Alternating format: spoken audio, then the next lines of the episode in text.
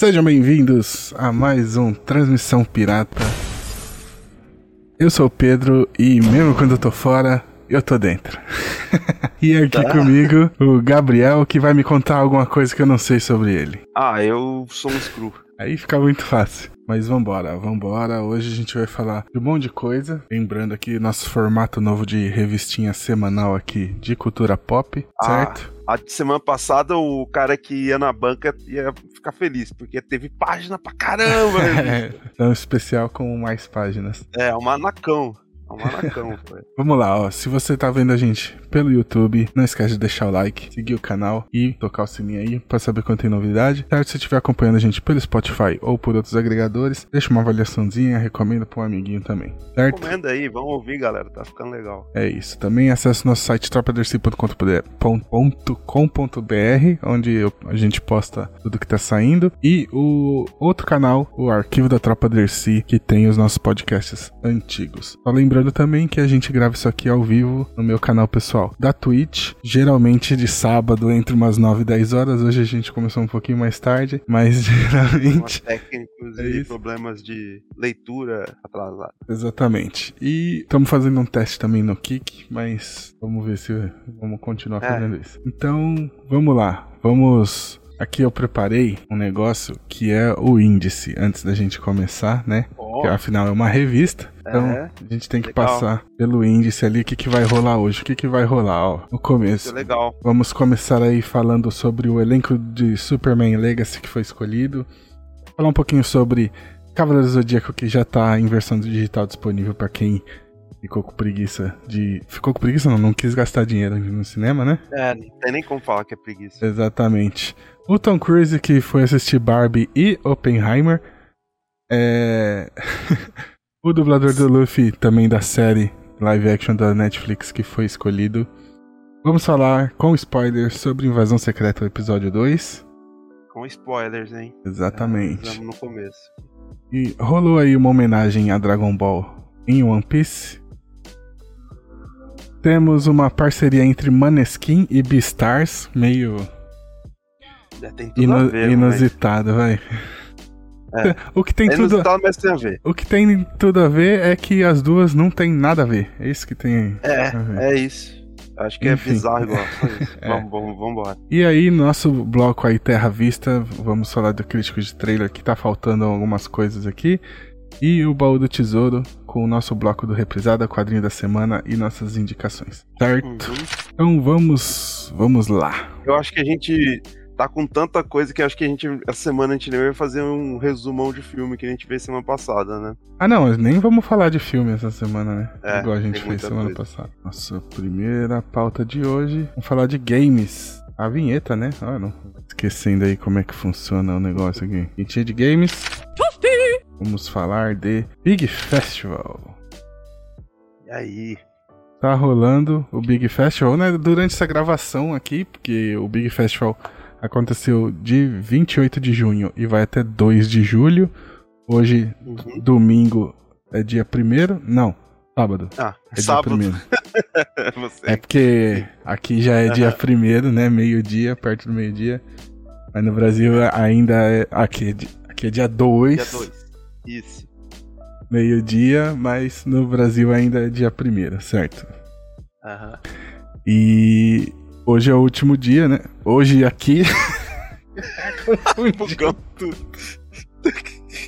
Ó, só pra pessoal entender, o Pedro, o Pedro tá no Japão, tá? Então é... Aí eu tô no futuro, doze tá no futuro. Eu tô doze horas é o... no futuro, aí isso, buga ele tudo. Ele é o doutor Brown. Vamos lá. Então, é isso. vinte e oito de junho a dois de julho. Dia dois de julho no Brasil vai ser o último dia do Big Festival, certo? Nossa, essa... Sim, amanhã, em a, São am... Paulo. Exatamente, exatamente. Acho que é no Parque Ibirapuera. Não, não, não, não, é no é São Paulo Expo, é lá no... Ah, na São Paulo Expo, não é na... É onde rola a C C X P, é. É, é, então não é. Então... Geralmente é entre esses dois lugares, velho.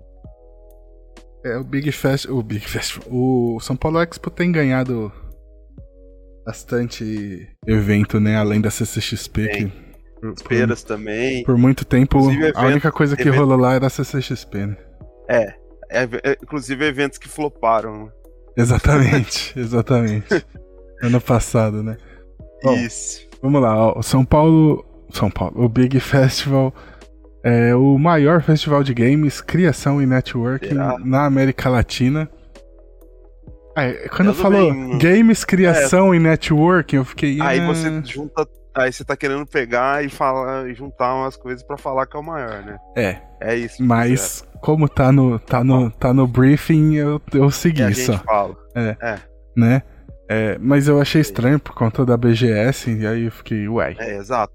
A B G S tem muito mais burburinho do que o Big Festival, mas tudo bem. Ah, mas ok, vamos lá. E... É. Eu, eu só separei algumas coisinhas aqui que tá rolando lá, Sim. né? Que rolaram lá, que eu achei interessantes. É, a primeira... Não, e sabe o que é o é. legal, Pedro? Vou até comentar antes de você falar. Diga. É que como as empresas estão cortando muito os festivais, E três morreu, infelizmente, é, tá sendo legal, porque as, muita coisa que eles não têm evento pra falar sobre tá saindo no, nesse Big Festival aqui do Brasil. E, e coisa bem relevante tá saindo. Ah, interessante. interessante. É, falaram que tem grandes chances da C C X P e até da B G S receber bastante coisa, né? Porque não tem é. mais E três, aí você tem... A, a Disney parece que abandonou uns eventos aí que ela ah, participava. A, o Comic Con dos Estados Unidos parece que diminui e o daqui tá aumentando também, tem Exatamente. isso também. Então tem tudo pra ficar um evento de escala global, a C C X P mesmo. Exatamente. É... Mas ó, eu separei algumas coisas que eu achei interessante que rolou lá. Ó. O primeiro é a presença da Abra Games, que é a, associa- associa- a Associação Brasileira, Brasileira das Desenvolvedoras de Games. Né? Ela tá lá Isso. com painel. E aí tem um painel também de Big Empregos, que é uma iniciativa para... Empregões? Conect... É, pra, pra conectar as empresas com os profissionais do mercado de games. Né? Sim. Que é interessante. E aí, ó, a presença de Takashi Tokita, o criador de Final Fantasy, o diretor do Square Enix, Chance uhum, ja- Glasgow, que é o cofundador da Infinity Ward e dos criadores de Call of Duty, e Tim Legal. Andrews, diretor da Gamescom. Ah, tinha uma lista enorme de coisas que ia rolar lá, é. eu não olhei em tudo não, porque não, são, vão só... são quatro é. dias aí. Eu citei essas tá que lá. já estava separado ah, na matéria. Sim. E a gente, se a gente tivesse lá, a gente podia dar ênfase e fazer uma cobertura maior. A gente tá só briefando mesmo. Exatamente. Mas eu achei legal, bastante gente que eu acompanho nas redes sociais tá no evento. Isso. Parece que tá bacana. Uhum. Vamos ver, né? De, de repente, Isso. semana que vem, se rolar alguma coisa interessante, a gente fala aí é. do que, que rolou. É. Até agora que a gente pode... Eu posso citar duas coisas que, que foram legais. Foi que a Xbox fez, depois de muito tempo, um panorama de vendas aqui na apresentação deles aqui no Brasil, que a gente não tinha noção, porque a Microsoft no setor de games está muito, muito bagunçado. Tanto que eles estão meio que tipo tirando o pé total no Game Pass. Você vê que cada vez chega menos coisa no Game Pass. E eles estão bem atrás da Nintendo e da Sony, que não é nenhuma novidade, né? Ainda mais eu, um eu, serviço eu, de cloud. Eu achei meio esquisito isso, porque assim, era meio óbvio que ia dar uma é, recuada exatamente. no resto quando eles lançaram o, o, o Game Pass. Não é possível que eles isso. saíram lançando sem pensar que isso ia acontecer. Ah, é, não ou, adianta. Tem ou se confiaram que... tanto que ia manter, sabe? Não é possível. Tem coisa que véio. você tem que... Tem... Cara, eu vejo isso cada vez mais, ainda mais a indústria de entretenimento, que eu acho que eles, você tem acesso à informação e planejamento de vendas, de, mas o, o C E O, o cara que tá lá na frente, tá nem aí. Ele sempre vai tentar, ele vai sempre tentar trabalhar numa perspectiva que alivia o dele, cara, porque os acionistas estão cada vez mais predatórios, eles querem resultado. E o cara, pra manter o trabalho, o emprego dele, ele sabe que o negócio vai dar merda, mas como ele sabe que no curto prazo o negócio pode dar um, um retorno bom, ele vai lá, faz um curto prazo e garante o emprego dele. Acho que é isso que tá acontecendo. Sei lá, bizarro, bizarro demais. É bizarro, é, concordo. Mas é isso, ó. Big Festival vinte e oito de junho a dois de julho ah, em São coisa, Paulo. Outra coisa, ah, outra é. só, encerrar. Eu acho tá que bem. É o mais importante pra gente encerrar. É, o jogo do Mario vai ser regionalizado em português. B R foi anunciado. Ah, então putz. é a grande grande é, informação. Então, é, é, eu não devia ser uma grande informação. Isso, mas, é, é. Me, me incomoda um pouco a Nintendo anunciando essas coisas isso. como, como se fosse, fosse grande, grande coisa. coisa. Lança assim, vamos lançar o Zelda... O tamanho do mercado que já tem no Brasil o... já é. consolidado pra caramba e os caras tem que ficar fazendo fã, tem que ficar implorando pros caras, é. os caras ganham dinheiro pra caramba. Aí eles anunciaram, vamos lançar Zelda é, no Brasil. E aí assim, era a caixinha em português, mas o jogo não é, tem nada. É. Ah, vai se fuder.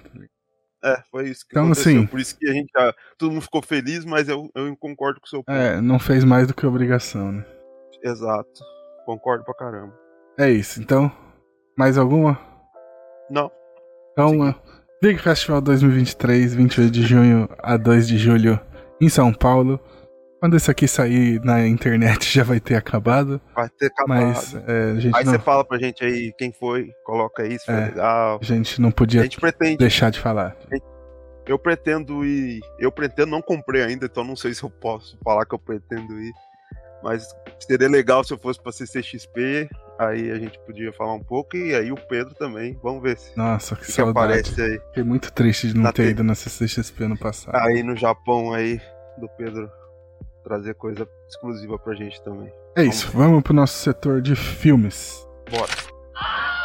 Essa é a vinheta. É o botãozinho do capeta? É, não. Vamos lá, ó. É o filme do Superman Legacy. Isso. O James Gunn decidiu aí quem que vão ser os protagonistas dele. É. Temos nomes, temos fotos. É, ó... Que é o que o nerdola gosta, que tem que ser igualzinho. Tem que ser bonitinho, branquinho, de olhinho claro. David Corenswet e a Rachel Brosnahan. A Rachel Brosnahan, tá bom. Serão... Não tem que falar. Ela é espetacular. Serão Clark e Lois. É isso. E, cara, ele, eu achei ele até bem parecido. Eles fizeram uma comparação, né? É, é que eles são tudo teve... igual, né? É, são tudo igual, mas ele Também realmente não. ele é o. Ele é o. O menino lá, o. Cavill mais jovem, né? Ele é um menino lá, é a mesma cara. Eu não vi Pyro, que todo mundo fala, não, Pyro ele tá legal, mas eu fico um pé atrás, tenho certeza, eu, eu, tenho certeza que estão bem mais falando, porque ele, ele é o cara que todo mundo gosta de ver, Superman branco, e a Rachel, ela se ofereceu pro cargo, eles estavam procurando a atriz, e ela, eu quero, e tipo, o nível dela é, é gigante, essa menina é uma monstra. É, ela já ganhou um M, né, pelo Isso. maravilhosa... É. Isso, que não sei se você já viu, mas é, é incrível. É, é bom demais. E ela também tá em House of Cards, também ela regaça em House of Cards. E ela é muito uma atriz muito boa mesmo. Então, quando ela se ofereceu, é só dar a chave pra ela. Não tem o que fazer. E o menino é, é isso. Não tem muito o que esperar, não. É mas, um rapaz mas, branco forte. O Johnny é, claro, sem é sal. Isso. Provavelmente é. sem sal pra caramba. Sem graça. Deve ser isso. A gente não espera muito. É, eu já fico meio chateado porque tudo está rolando porque o, o, o rapaz lá, o, como chama o diretor, o presidente... James Gunn? O, o James Gunn, ele tá, não tá aderindo à greve. Ele é, ele é o presidente, mas ele tá escrevendo o roteiro. Então, é. foda-se. Então, é, é isso. Ele tá nem aí, né? Já Exatamente. mostrando já como começa legal já. Porque o fã não pode esperar, né? Então, é isso. Apesar, apesar de eu gostar muito da Rachel, acho que ela vai entregar pra caramba no papel. Eu acho que a, acho que você tem uma Lois boa, ela já ela consegue, como fala, puxar muito, muito do, do que precisa de tensão e de dramacidade. Aí o Superman... Não precisa de tanto. Acho que ela consegue trabalhar mais esse lado. Se você consegue uma atriz boa. É, vamos ver, né? Que, que história é essa aí que o, o James Gunn vai contar? É, ele fala muito de Legado nas Estrelas e de Grandes Aços do Superman, que são histórias incríveis, uma do Mark Waid e outra do Grant Morrison. Uhum. E ele fala muito sobre as duas. Então eu acho que a gente pode ver, sei lá, vai uma ser uma fusão das duas. Isso, a gente pode ver uma apresentação, uma homenagem ao Superman, mas também apresentando ele. Então a gente pode ver também talvez alguma coisa do Bernie, né, quando ele fez a volta do Superman depois da crise. Vamos ver, eu, tô, eu acho que vai ser legal, apesar disso que a gente bateu. Eu gosto muito do Superman. É... Eu acho ele... É, então, eu entendo, tem gente que não gosta. Mas eu, eu gosto muito, dos, porque eu acho que junto com o quarteto, o Superman é o que eu mais li de quadrinho. Então, também é chato. É, é tá, por isso, mas eu entendo. Eu não vou discutir. Ai, ai, ai. Ah, enfim, é, tem, tem mais. Eles vão bater já na gente, já, tem já vão bater na gente. Eu, eu gosto muito da, dos, dos Elseworlds aí, do, do Superman, mas. Ah... É, então o Superman funciona bem, mas uh, é, sendo sincero agora, falando sem. A, o melhor que tá acontecendo de regular é com o Superman, com. O filho dele, tá, tá ah, bem legal. Tipo, na real, D C em mensal, assim, não, é, não tem nada tá que me ele atrai, tá, assim, nada, nada. Ele, ele tá no mundo bélico, o, o Jonathan tá com o Superman da Terra, tá, tá legal. É eu, isso. Eu sei, eu sei mais de boca a boca, porque eu não tô acompanhando tanto, mas pelo que o pessoal ah, fala tá pra bem. Mim, eu tô bem interessado. É isso, é, eu gosto. Vambora. O, é o The Hollywood Reporter que soltou a notícia e o James Gunn confirmou lá no Twitter. Uhum. Olha como eles são branquinhos. Aí de, de é bem... Vamos pra próxima também ainda de filmes e vamos falar do melhor anime de todos os tempos. Cavaleiros do Zodíaco. Ai, já tá mais. Disponível. Que isso, rapaz? É, você acabou de falar mal do Superman, eu vou falar mal dos Cavaleiros. É, o filme dos Cavaleiros do Zodíaco já tá disponível em versão digital. Então, quem quiser ver, ó, já pode ir na Apple T V, na Claro T V, Google Play, Micro... Microsoft o quê? Claro. Não, é. Aqui eu, te... eu quero o nome do streaming aqui, Microsoft Filmes e T V, do Xbox. É, que não é... Não é, Nunca não é, não é streaming. É a lojinha. E no YouTube pra comprar e alugar. E na é. Prime Video, Sky, Vivo Play, Oi e T M W Pix. Pra alugar. Tá. Apenas pra alugar. E pergunta, tem que pagar pra, pra isso aí? Então, é, é, eu trouxe essa notícia aqui, falando disso, porque quando chega no digital... Aham. Entendi. Chega de verdade no digital, aham, entendeu? Entendi. Eu entendi. Entendi o que você quis dizer. Porque antes tava só no cinema, então a única coisa ah, que você consegue é na um, câmera. Eu vou avisar já pra uns amigos meus que a gente costuma ver num, é. num lugar roxinho, pra baixar pra gente ver e meter o pau. Exatamente. Falar então aqui. Provavelmente já deve estar tá disponível aí pra, é. pra, pra, pra... Pra assistir. Na Apple assistir. Store, na Microsoft, exatamente, na Claro. Em todos é esses que lugares que eu falei é onde vocês podem ir é assistir. Isso. Vocês podem ir, vão lá, compram, tá? Gasta o dinheiro que vale... Não, é não isso. Ó, oh, se, se tem alguma coisa que vale a pena desse filme é o elenco, porque tem Xambin, tem Mark Dacascos, Frank Jensen, né? E aí tem é. a Madison Eisman e o Mackenzie pra fechar. Aí é, não... eles dois tanto tá, faz. Eu vou só.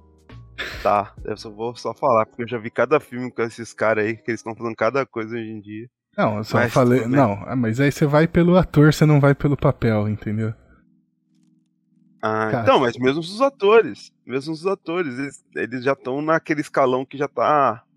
Não, mas o, o Mark Dacascos. O Mark Dacascos tá ok no filme. Ele voltou. Ele vale. Ele, não, então, e o ele Mark Dacascos ele voltou com tudo depois de John Wick. A gente só espera. Ele fica assim, vai, é. E tem alguma coisa que, a que vale a pena no filme de Cavaleiros do Zodíaco? Não, não, não, não. Não é a porradaria. É o Mark Dacascos. Ponto.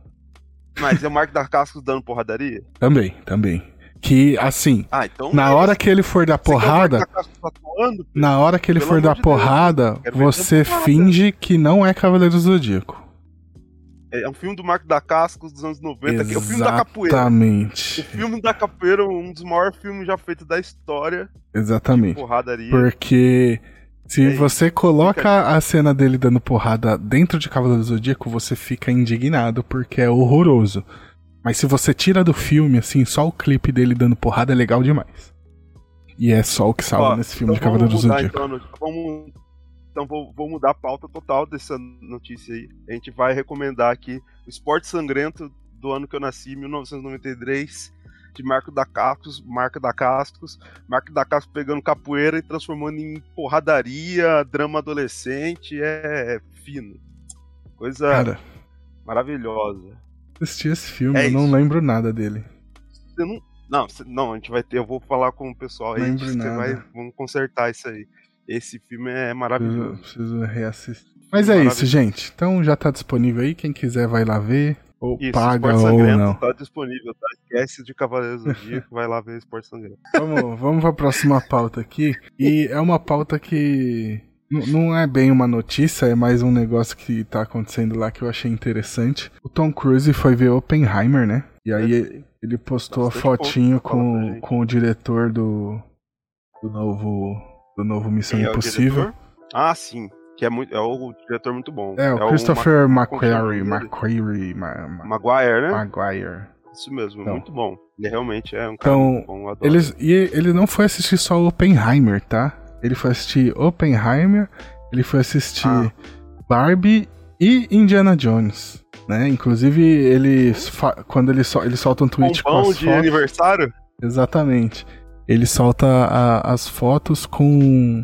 elogiando muito o, o Harrison Ford. Uhum. E falando que dá pra ver os dois filmes, o Oppenheimer e o Barbie, não precisa ficar nessa, nessa briga boba. E aí, o que, que é o mais interessante é, disso, disso que eles fizeram? A Margot Robbie entrou na brincadeira e falou, né? Challenge accepted.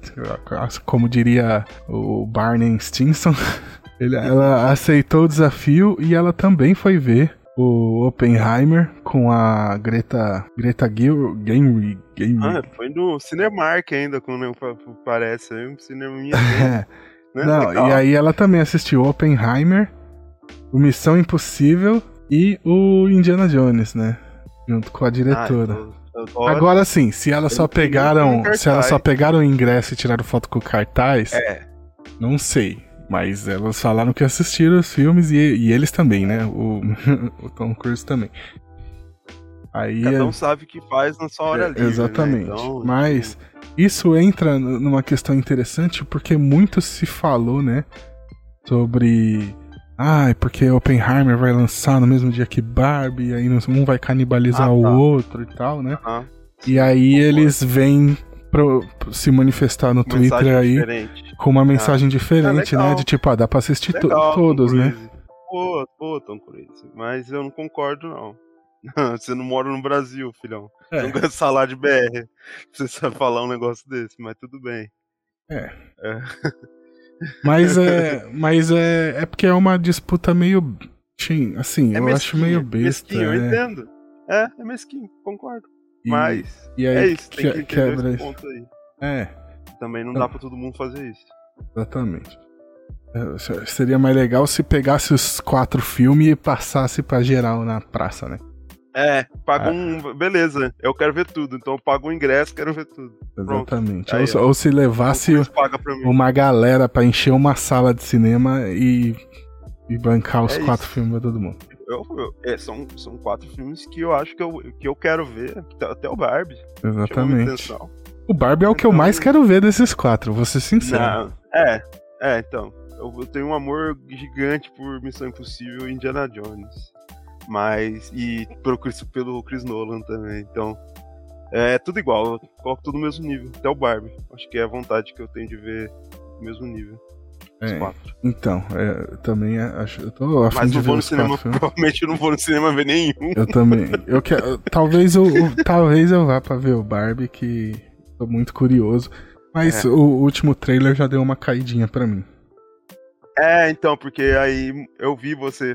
Eu não tava comentando ainda com você, mas eu vi os, o podcast de você comentando. E eu nem vi o trailer, eu vi você comentando. E. e é. mudou totalmente o que a gente achou que ia ser. Eu também achava que ia ser outra coisa. É, esse mais negócio um de... bem... de... é, também não gosto. É igual o Sonic, né? Vir pro mundo real, isso aí... Mas o Barbie ia ser tão legal se fosse aquilo lá, cara. Só loucura, né? Mas a gente já viu... É, só loucura, e filme... E a gente já viu tanto filme fazendo isso, né, cara? É, é. Tanto é. filme. Assim... Herói... Pode ser que seja bom. Pode ser que seja bom. Provavelmente não, vai ser bom. É. Mas... vai ser legal. Vai ser divertido e tal, mas eu acho que seria mais foda. Coragem. Assim. Vamos ver, né? Vamos ver. É. Não, não dá pra falar antes de ver, né? É só a impressão Nossa. que eu fiquei vendo o trailer. Afinal, eu sou um crítico de mas trailer. Mas Michael Cera, ah, Margot Robbie... maravilhoso. Elenco bacana, já deixa a gente com vontade de ver. Exatamente, ó. Missão Impossível, Acerto de Contas Parte um. Caiu. A partir de três de julho, nos cinemas. Indiana Jones chega em vinte e nove de junho. Oh, já tá, já estreou.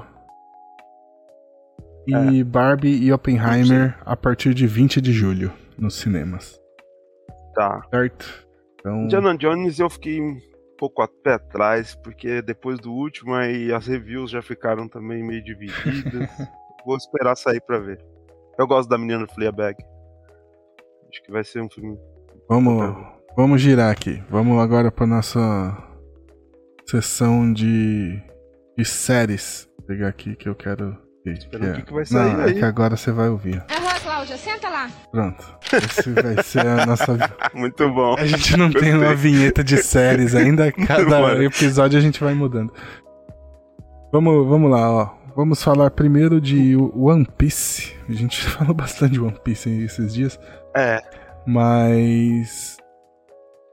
bom, nossa última matéria de One Piece foi falando que tava rolando a, a votação pra decidir quem seria o, o, a uhum. voz do Luffy, né? E aí, o, dos três lá que a gente falou, o Daniel Figueira ali pro outro pato, o Vini Takahashi foi o escolhido com trinta e sete por cento dos votos. Foi bem próximo do Daniel Figueira. Uhum. E aí, lembrando do que a gente tava falando, o Vini Takahashi era o que tinha menos personagens, assim, mais marcantes, né? Mas ele é. ganhou mesmo assim. Foi legal. Mas bacana, Foi legal. bacana. E... olha, ficou bem, bem, bem acirrado. Que bacana. Bom, provavelmente eles vão ser encaixados em outros personagens também. E... é. Teve um vídeo bem legal aí, que eles lançaram aí no, no Twitter, no Instagram, da... a Carol? Da Carol Valença passando o chapéu pro Vini Takahashi, né? Que bacana. É, foi o fandom bem... de One Piece é, é, como diria o, o Casimiro, é maluco, coisa de maluco. Exatamente. O fandom de One Piece, cara. Coisa de maluco, é, cara. Muito bom. E é muito tá bom. Aí, né? Como a gente falou dele aí, alguns personagens dele, Patrulha Canina... é, uhum. Descendentes participaram da uhum. Disney. É, acho que é, é, o maior tinha aquela série. É o maior papel aí que citaram dele, de onde eu... ah, sim, Cor na Casa Branca, né? O maior papel dele. Também. Enfim. É... a voz conhecida, agora de vendo assim, é, Cor na Casa Branca. Eu não... que eu já vi muito. Acho que é difícil ter assistido alguma dessas coisas aí, né? Porque a geração mais é, nova é, já não acompanhava. Você não tem três irmãos que nem eu, mais novos. Pra difícil, né? Tudo. É difícil, é. Eu Exatamente. vi tudo. Mas é isso aí, parabéns ao Vini Takahashi e boa sorte, né? É. Apesar do hype, que tá tendo muito hype por essa série. Aham, eu não tenho hype nenhum. Eu então... acho que vai ser uma trolha enorme, mas eu vou ver. É, então. Pra gente comentar aqui. Eu tô, eu tô achando aqui. engraçado aí, a galera pirando Pô, muito. Vai que a gente... porque o elenco realmente é muito carismático, mas é... se carisma tá. fosse... fosse... é, Van Damme ia ter gasto do Oscar pra caramba. Infelizmente é. o nosso Jean-Claude não ganhou nada. É, não, aí você forçou um pouco, mas tá, é, é nessa linha, o pensamento é nessa linha. Eu falo de carisma, pô. Não, eu também, eu não acho ele isso aí de carisma, não, é isso que eu tô falando. É, meu lado fã falou muito alto. Mas bom, vambora. Enfim, One Piece em, na, da Netflix estreia em trinta e um de agosto. Boa sorte pra todos nós. Boa sorte pra Netflix também. vamos, vamos à próxima aí. E é Arlequina. Falar da Arlequina que... Vamos. Tem a quarta temporada aí, ganhou data de estreia em vinte e sete de julho no H B O Max. É, isso aí eu devo admitir que é um crime que eu não vi ainda. Tem um episódio. Eu também não vi ainda. Aqui no Japão não tem H B O Max, então eu não sei nem como eu vou ver. É, aí no Japão é difícil mesmo. Difícil, difícil. Aqui pra consumir essas coisas é... É. Adão Negro, o Shazam, eu não sei como é que eu vou ver, cara. Ah, tá, não. Então posso, posso te dar uma dica? Ah. Corre atrás seu da Arlequina, só. Não, tá. eu, eu quero ver, porque eu, eu gosto não, de... Não, pelo amor de Deus. Eu gosto de ter... Eu poder... quinze eu minutos quero... de Shazam dois, Pedro. Tá parado ainda. Eu não largo o filme, cara. Eu quero não poder largo. reclamar com propriedade. Não, falar aí. Eu não largo nem o filme, mas Shazam dois é sacanagem. Cara, Shazam dois fez. Mas você gostou do primeiro? Cara, eu, eu achei mais legal. Porque eu gostei até tal. Acho que é, tem muito da H Q do Gary Frank e do Geoff Johns, pelo menos. Tá, o dois eles inventaram o vilã. Virou, ah. parece filme do Superman dos anos oitenta que eles começam a, a inventar personagem. Tipo, porque não sabe o que fazer. É, é. é a mesma coisa. Ei, muito ruim. Nossa. Muito ruim mesmo. Nossa. Adão Negro, Adão Negro, pelo menos, tem o Pierce Brosnan fazendo o seu destino. Que ficou bom, ficou caralho. bom. O visual, pelo Nossa, menos, tá caramba. excelente. Ficou bom pra caramba, cara. Ficou bom pra caramba. Mas isso. O filme é horroroso também, né? O resto é... Nossa senhora, o menino fazendo o... O, o Atom, né? Ah. Caramba, que menino ruim, cara. Tá todo mundo ruim, só, e só o tá o Gavião Negro lá. Então, o Gavião Negro não, é legal. O Gavião Negro é legal, só que eles tentaram deixar ele muito mauzão, sabe? Ah. Muito mauzão, aí perde, ele se perdeu um pouco no personagem, assim, aí você meio que não passa, não passa carisma, não passa raiva, passa só ele meio tipo, sou mal porque eu sou Blazerzão. mal. Não tem motivo, tá. Não tem motivo. Tá certo. Tá, Bom, tá. enfim. É, a quarta temporada de Arlequina ela vai estrear exatamente um ano depois da terceira temporada, né? Ah, é, em fevereiro agora de dois mil e vinte e três teve o especial de Dia dos Namorados dela. Sim, ela com a, a Arlequina, ah, agora o pai dela é com a Era Venenosa. Isso. Tá? Eu, é, eu acho foda. A roteirista Sarah Peters vai assumir o papel de showrunner da produção. Legal. E é isso, todas as temporadas estão disponíveis lá na H B O Max. Coisa que já Assistir. aconteceu com, com o Paul Dini, com, com o um menino que fazia também, o rapaz que fazia. Eles assumiram um ponto como showrunners das séries de animação. Então, eu, eu quero ver. Todo mundo fala muito bem, mas eu vou com o pé atrás. Porque não, não, não. Estão fala... falando muito bem, porque é, é boa de verdade. Bem. Então... Mas eu quero ver, pra ver mais isso. Eu, quando é a animação da D C, eu acredito. Tento acreditar. É. Jovens Titãs, a gente já vê isso. É, Justiça Jovem, a gente vai. Eu quero ainda falar com o Pedro aqui. É, vamos, vamos. Vamos, vamos terminar um dia, de ver. Um dia vai rolar. Então vamos falar Oi? agora de Invasão Secreta, certo? Opa! Ainda agora no nosso bloco de tempo. séries. É, vamos perder um pouquinho mais de tempo aqui, que vai ser meio que a matéria principal aqui. É, vamos falar do é. segundo episódio, então já deixando o aviso okay. que vai ter spoiler. Eu vou deixar aqui, ó. Uh-huh. Aqui do... Pera, a câmera tá lá. Não, aqui. Daquele lado do garoto vai ter a marquinha ali, indicando que a gente tá falando de, de Invasão Secreta. E vai ter spoilers do segundo episódio, ah, certo? É, tem, tem que... Eu acho que, assim, teve um pessoal que ficou mesura, que eu, eu falei um negócio, mas eu acho que nem é spoiler, gente, é tudo tão previsível. Mas a gente, quem não quiser ouvir, beleza. É, é isso. É, é, é porque que tem respeito. gente que não quer, né, quer manter a experiência intacta. Ah, beleza. Pra essa galera, a gente tá avisando aí que vai ter spoiler, então você pula, volta lá no índice e pega a minutagem da próxima matéria pra pular, que eu vou pôr a minutagem lá depois. Antes Isso, de postar. Boa. E que, depois que assistir, vem aqui pra gente conversar sobre. Exatamente. Comentar aí. Então, Vamos lá, e eu quero começar falando de que a gente acertou cinquenta por cento da nossa teoria. É. Porque o Gravik não é filho do Nick Fury, né? Porque deixa claro é. lá que os pais dele morreram. Foi. Mas eu a gente acertou a parte de que o Nick Fury é casado com a Screw. É, eu errei, eu, errei, eu errei na minha teoria de trisal. Tô triste. Qual que era? Ah, eu da falei. esposa do...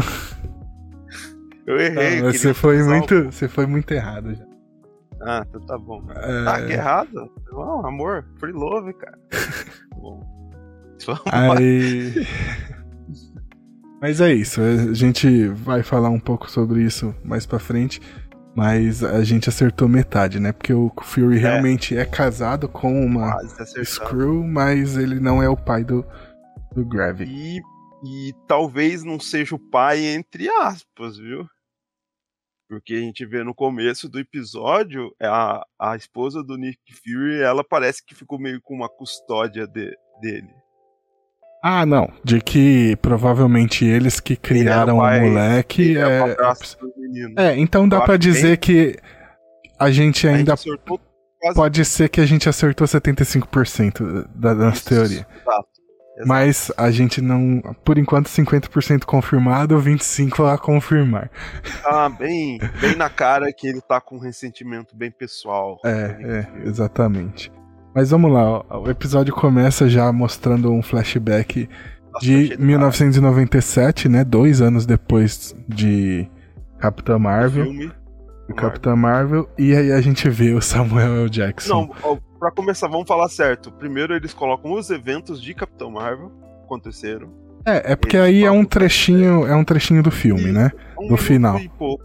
É. Isso. E aí... fazem já um, um preâmbulo já pra mil novecentos e noventa e sete. Exatamente. Eles na Inglaterra. E aí os Screws não encontraram uma casa e estão lá, né, com o Nick Fury. E eu achei engraçado é. porque o Samuel Jackson tá velho. E aí eles fazem toda a maquiagem pra ele parecer mais novo, deve usar computação gráfica. E aí meteram uma cinta nele, pra, porque ele tá pançudaço, ah. né? E Meteram, meteram um coletão de postura. É, e aí falou. Ele tá meio corcunda, assim, né? E você vê que ele tá... puxado. Ele tá todo duro, assim, nessa cena. Tá puxado. É muito engraçado essa cena, velho, se você prestar atenção ah, nisso. É, sim. É muito engraçado, velho. É, mas é, mas é, é uma cena é legal. forte, legal pra caramba. É onde ele conhece é, o Gravik. É, exatamente. É, e já deixa tudo meio... apresentado, costurando, né? Começando a costurar essas pontas aí. É. Da, do, do ódio que o Gravik tem, e porque ele levou tão a sério, porque ele ficou tão puto com a promessa do Nick Fury e o Nick Fury ter sumido. Exatamente. É por isso que a gente começa a construir tanto que parece ser muito pessoal mesmo pra ele. É, porque o Nick Fury meio que promete que vai tentar achar uma casa pra ele se eles é, ajudarem mundo, né? a proteger... Proteger. Eles, ele eles... fala o planeta, mas... Né, proteger meio... a Terra. Mas é assim, é, é Nick Fury, cara. Proteger a Terra, os caras, todo mundo virou a gente, mano. Exatamente. Foi... vocês viram a gente aí, eu ajudo a procurar uma terra, uma terra pra vocês. Aí, e a, aí eu achei engraçado de, tipo... Tá certo que não, não, foi, não foi a Shield, né? Mas é que fala assim... Não, mas ele ainda é uma criança, não dá pra usar. E aí você lembra da Viúva Negra, que começou mais nova do que... É isso, é isso. Tá tudo já construído pra ter jovens Vingadores aí, cara. É. Enfim. É, pô, o primeiro episódio termina com a morte da Maria Hill, e aí a gente isso. ficou naquela esperança de não ser a Maria Hill. A gente, e cara, aí, eu já dei a... é só eu, né? Só eu que fiquei nessa esperança. E já aí o, o episódio já fala assim, não vai eu, ter mais eu Maria Hill. Eu acho, pode falar, a única coisa que eu achei merda foi isso, cara. O jeito que ela chegar, pô, ela é... Mano, aconteceu... Tudo que aconteceu assim, ah, não, ela só uma agente morreu, mano. Porra, ela é uma vingadora, caralho. Não é só mais uma pessoa que morreu, não, cara. Quem é a Maria ela Hill? Não é só uma é, eles querem vender que a Maria Hill era só uma agente da Shield. Mas ela era. É, tô indo muito pro meu lado de fã de quadrinho, mas eu acho que até o envolvimento que a Maria Hill tinha na história dos Vingadores, isso ia ser bem pessoal, entendeu? Ah, não. Ia ter que ter pelo menos um, sei lá, um Rhodes lá no... pra receber. Não, não, ela, não, mas no, no, nos filmes, no M C U, ela é só mais uma agente. Ah, ela nunca foi nada é. demais, é. O máximo Bom, é no... Bem. É no... Eu, pra mim, no... É o, pra, pra, no Ultron ela aparece. No Vingadores bastante. Era de Ultron, que ela é a, ela é o, o Jarvis dos Vingadores. É, por isso que eu falei. Mas mesmo assim eu achei... Bem, beleza, não existe mais Vingadores, a gente tem que ter é, essa premissa. Tem isso também. E... Mas é eu isso. gostei muito da cena, né? Da mãe da Maria Hill lá metendo o pau no Nick Fury. Cena, achei legal. Cena, cena totalmente clichê do caralho, mas. Clichê, tá mas bom, então... adorei, adorei, adorei. Uh-huh. Era o é que eu bem queria. Filme, filme do Stallone dos anos, do, dos anos é, noventa. Tipo, aí, ah, tá não deixa a morte da minha filha ter sido em vão. Já né? Começa a morrer, o Xambim morrendo no começo do filme. Você tem que falar pra esposa dele por que o Xambim morreu, porque é o Xambim que morreu. Aí foi mais ou menos isso que aconteceu. É, mas mas foi, foi legal, foi legal, gostei. Sim. E, e... e mostra um pouco de que... Esse episódio começa assim e vai terminar assim, mostrando de que Nick Fury e a Maria Hill, eles são humanos, né? É. Porque ela tem como... uma mãe. É, é isso, eles tentam mostrar esse lado também. E também eles tentam toda vez mostrar que o Nick Fury agora é, é nada. Não tem poder pra nada, não tem poder nem pra dar um... Falar, fala, falar pra, pra mãe da menina... onde morreu, ele teve que falar pessoalmente, porque ele não controla mais nada, o governo passa por cima dele totalmente, né? É. Não tem mais. Ah, mas então, é, isso é um detalhe que a gente vai, vai comentar daqui a pouco, que eu vou comentar daqui a pouco, mas primeiro eu quero falar dessa cena aqui, ó, que é a cena do trem, né? Porra. Nossa, que cena, cara, é uma das melhores cenas dos tá últimos tempos. Tá merda, velho. Marvel, é... que cena do caralho, assim, cara. Um, carteirada, um detalhe, carteirada montra. Um detalhe foda aí dessa série é que o, o Samuel Jackson tá sobrando demais, assim, nessa série, né? Pelo é. menos nesses dois episódios que a gente viu até agora. O Talos, você vê que o Talos é bom, cara. Mas o Samuel Jackson é... é tá mas bom. É porque o, o, ta, o, o, o Ben Mendelsohn, ele é a escada pro Nick Fury nessa série, né? Exato. É, por isso é, que a gente é. falou. Por isso que a isso. Maria Hill foi pro caralho, foi pro saco. É, o Didi é, precisa que... do Dedé, né? É isso. É, é isso. É isso. O pior exemplo. Tá mas é isso, cara. O Ben Mendelsohn, ele não, é a escada. E, e é, pelo que é, eu cara. já vi dele, eu gosto dele, mas... Aqui não, ele, ele vai bem. Ele, ele só bem, tá pô. pra deixar. E, e você vê assim que é, as reações dele são muito. Eu gosto muito desse tipo de cena que pô, mostra. Cara, você vai falar. Exato. E você vai falar, tipo, a série de ação de espionagem, a melhor cena. Tipo, eu não tô desmerecendo, a série tá muito legal, cara. Eu tô bem empolgado. Eu não acho que nem. Tô que nem o Pedro com One Piece. Eu não sei se eu deveria estar. Tá. Eu tô muito empolgado com a série, tá muito boa. E... Mas mesmo assim, as melhores cenas foi esse monólogo aí dos dois, do Sim. Nick Fury falando pro. E pro, pro Talos, e o Talos só dando a, a, ele só, as respostas só... pro Nick Fury aparecer e fazer um monólogo. Mo, mo, eu gosto muito dessa coisa quando mostra um diálogo mais mundano, sabe? No. Num, é. num filme, num quadrinho, é. uma, uma coisa é. mais, mais solta. Claro que é, é Nick é, Fury é, é espionagem, é porque... no fim ele liga a, a... É que... o papo, fala. Com o tema, com o tema, com o plot principal, é. né? Mas começa Mas é como legal, uma conversa entre dois amigos, né? Isso que é legal. Sabe, Põe é, dentro, né? é... Põe dentro da história. Eu vou, vou extrapolar um pouco, mas é...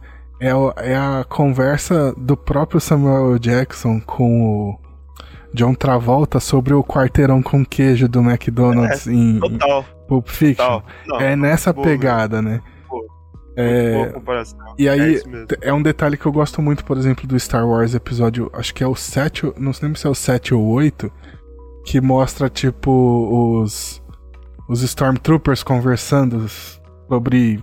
Sobre coisas comuns, assim. É, é o sete. É. Apesar de ser. É muito. É. Uma porcaria imensa. Não, eu gosto do sete. O, o, Sabe quem que era esse Stormtrooper que eu tava falando? Daniel Craig. É, o Daniel Craig, Simon, tá ligado. Simon, Simon Pegg. Ah, era o Simon Pegg o outro? O diálogo entre Daniel Craig e Simon Pegg. Muito bom, muito Só bom. Isso. E, e eu, não, eu não lembro agora do que, que eles estão falando, mas é um, amenidades, assim, coisas é, do mundo é, deles, é, né? De é, negócio é. Eu lembro disso. E aí, é legal, mano, esse diálogo do, do Nick Fury é, puta, ele contando a história dele com a mãe dele. Então, na época da, da segregação, de, de que ele tinha que pegar é o trem. Eu, foi, foi muito bem trabalhado esse tema hoje, no episódio de... Total, episódio, episódio total. Da semana. E tá mostrando tudo que a Disney tava com medo de ir. Eles pegaram algum um produtor que tá com... e um roteirista que tiveram coragem de, de falar, então, ah, não, vamos escrever sobre... Eu, eu achei Tomara. engraçado que, assim, você vê esse segundo episódio... Já bateu mais nesse tema do que, que é o Falcão e o Soldado Invernal, cara. O Soldado Invernal inteiro, é. Tipo, o Fa- Falcão e o Soldado Invernal tem isso no cerne dele ao e... meio-dia.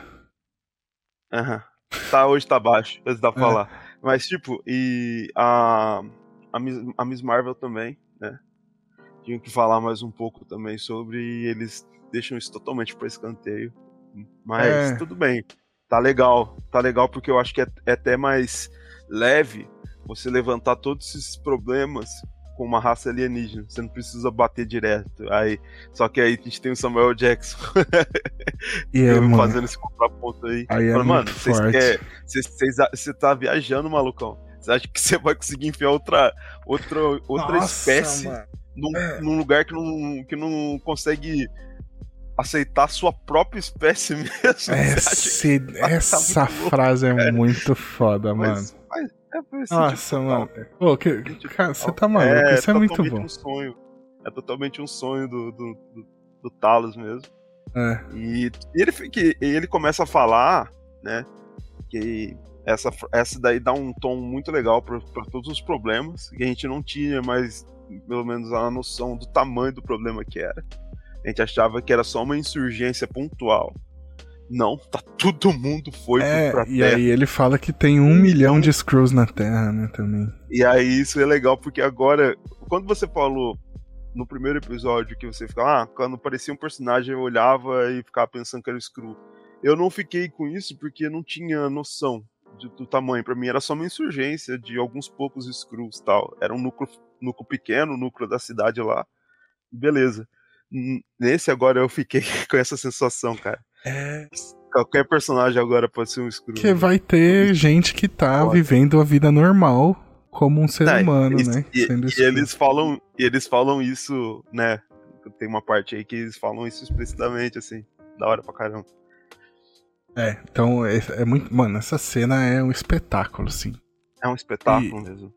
E, e o mais foda é que, assim, ela é a melhor cena desse episódio, mas Sim. não é a única cena foda. A gente já, já é. vamos direto pra próxima. Tem o, tem o, tem a, também tem a grande cena Donald Trump do nosso nosso, nosso General Rhodes. Aí, exatamente. Nosso Donald Trump da Marvel aí. You are fired!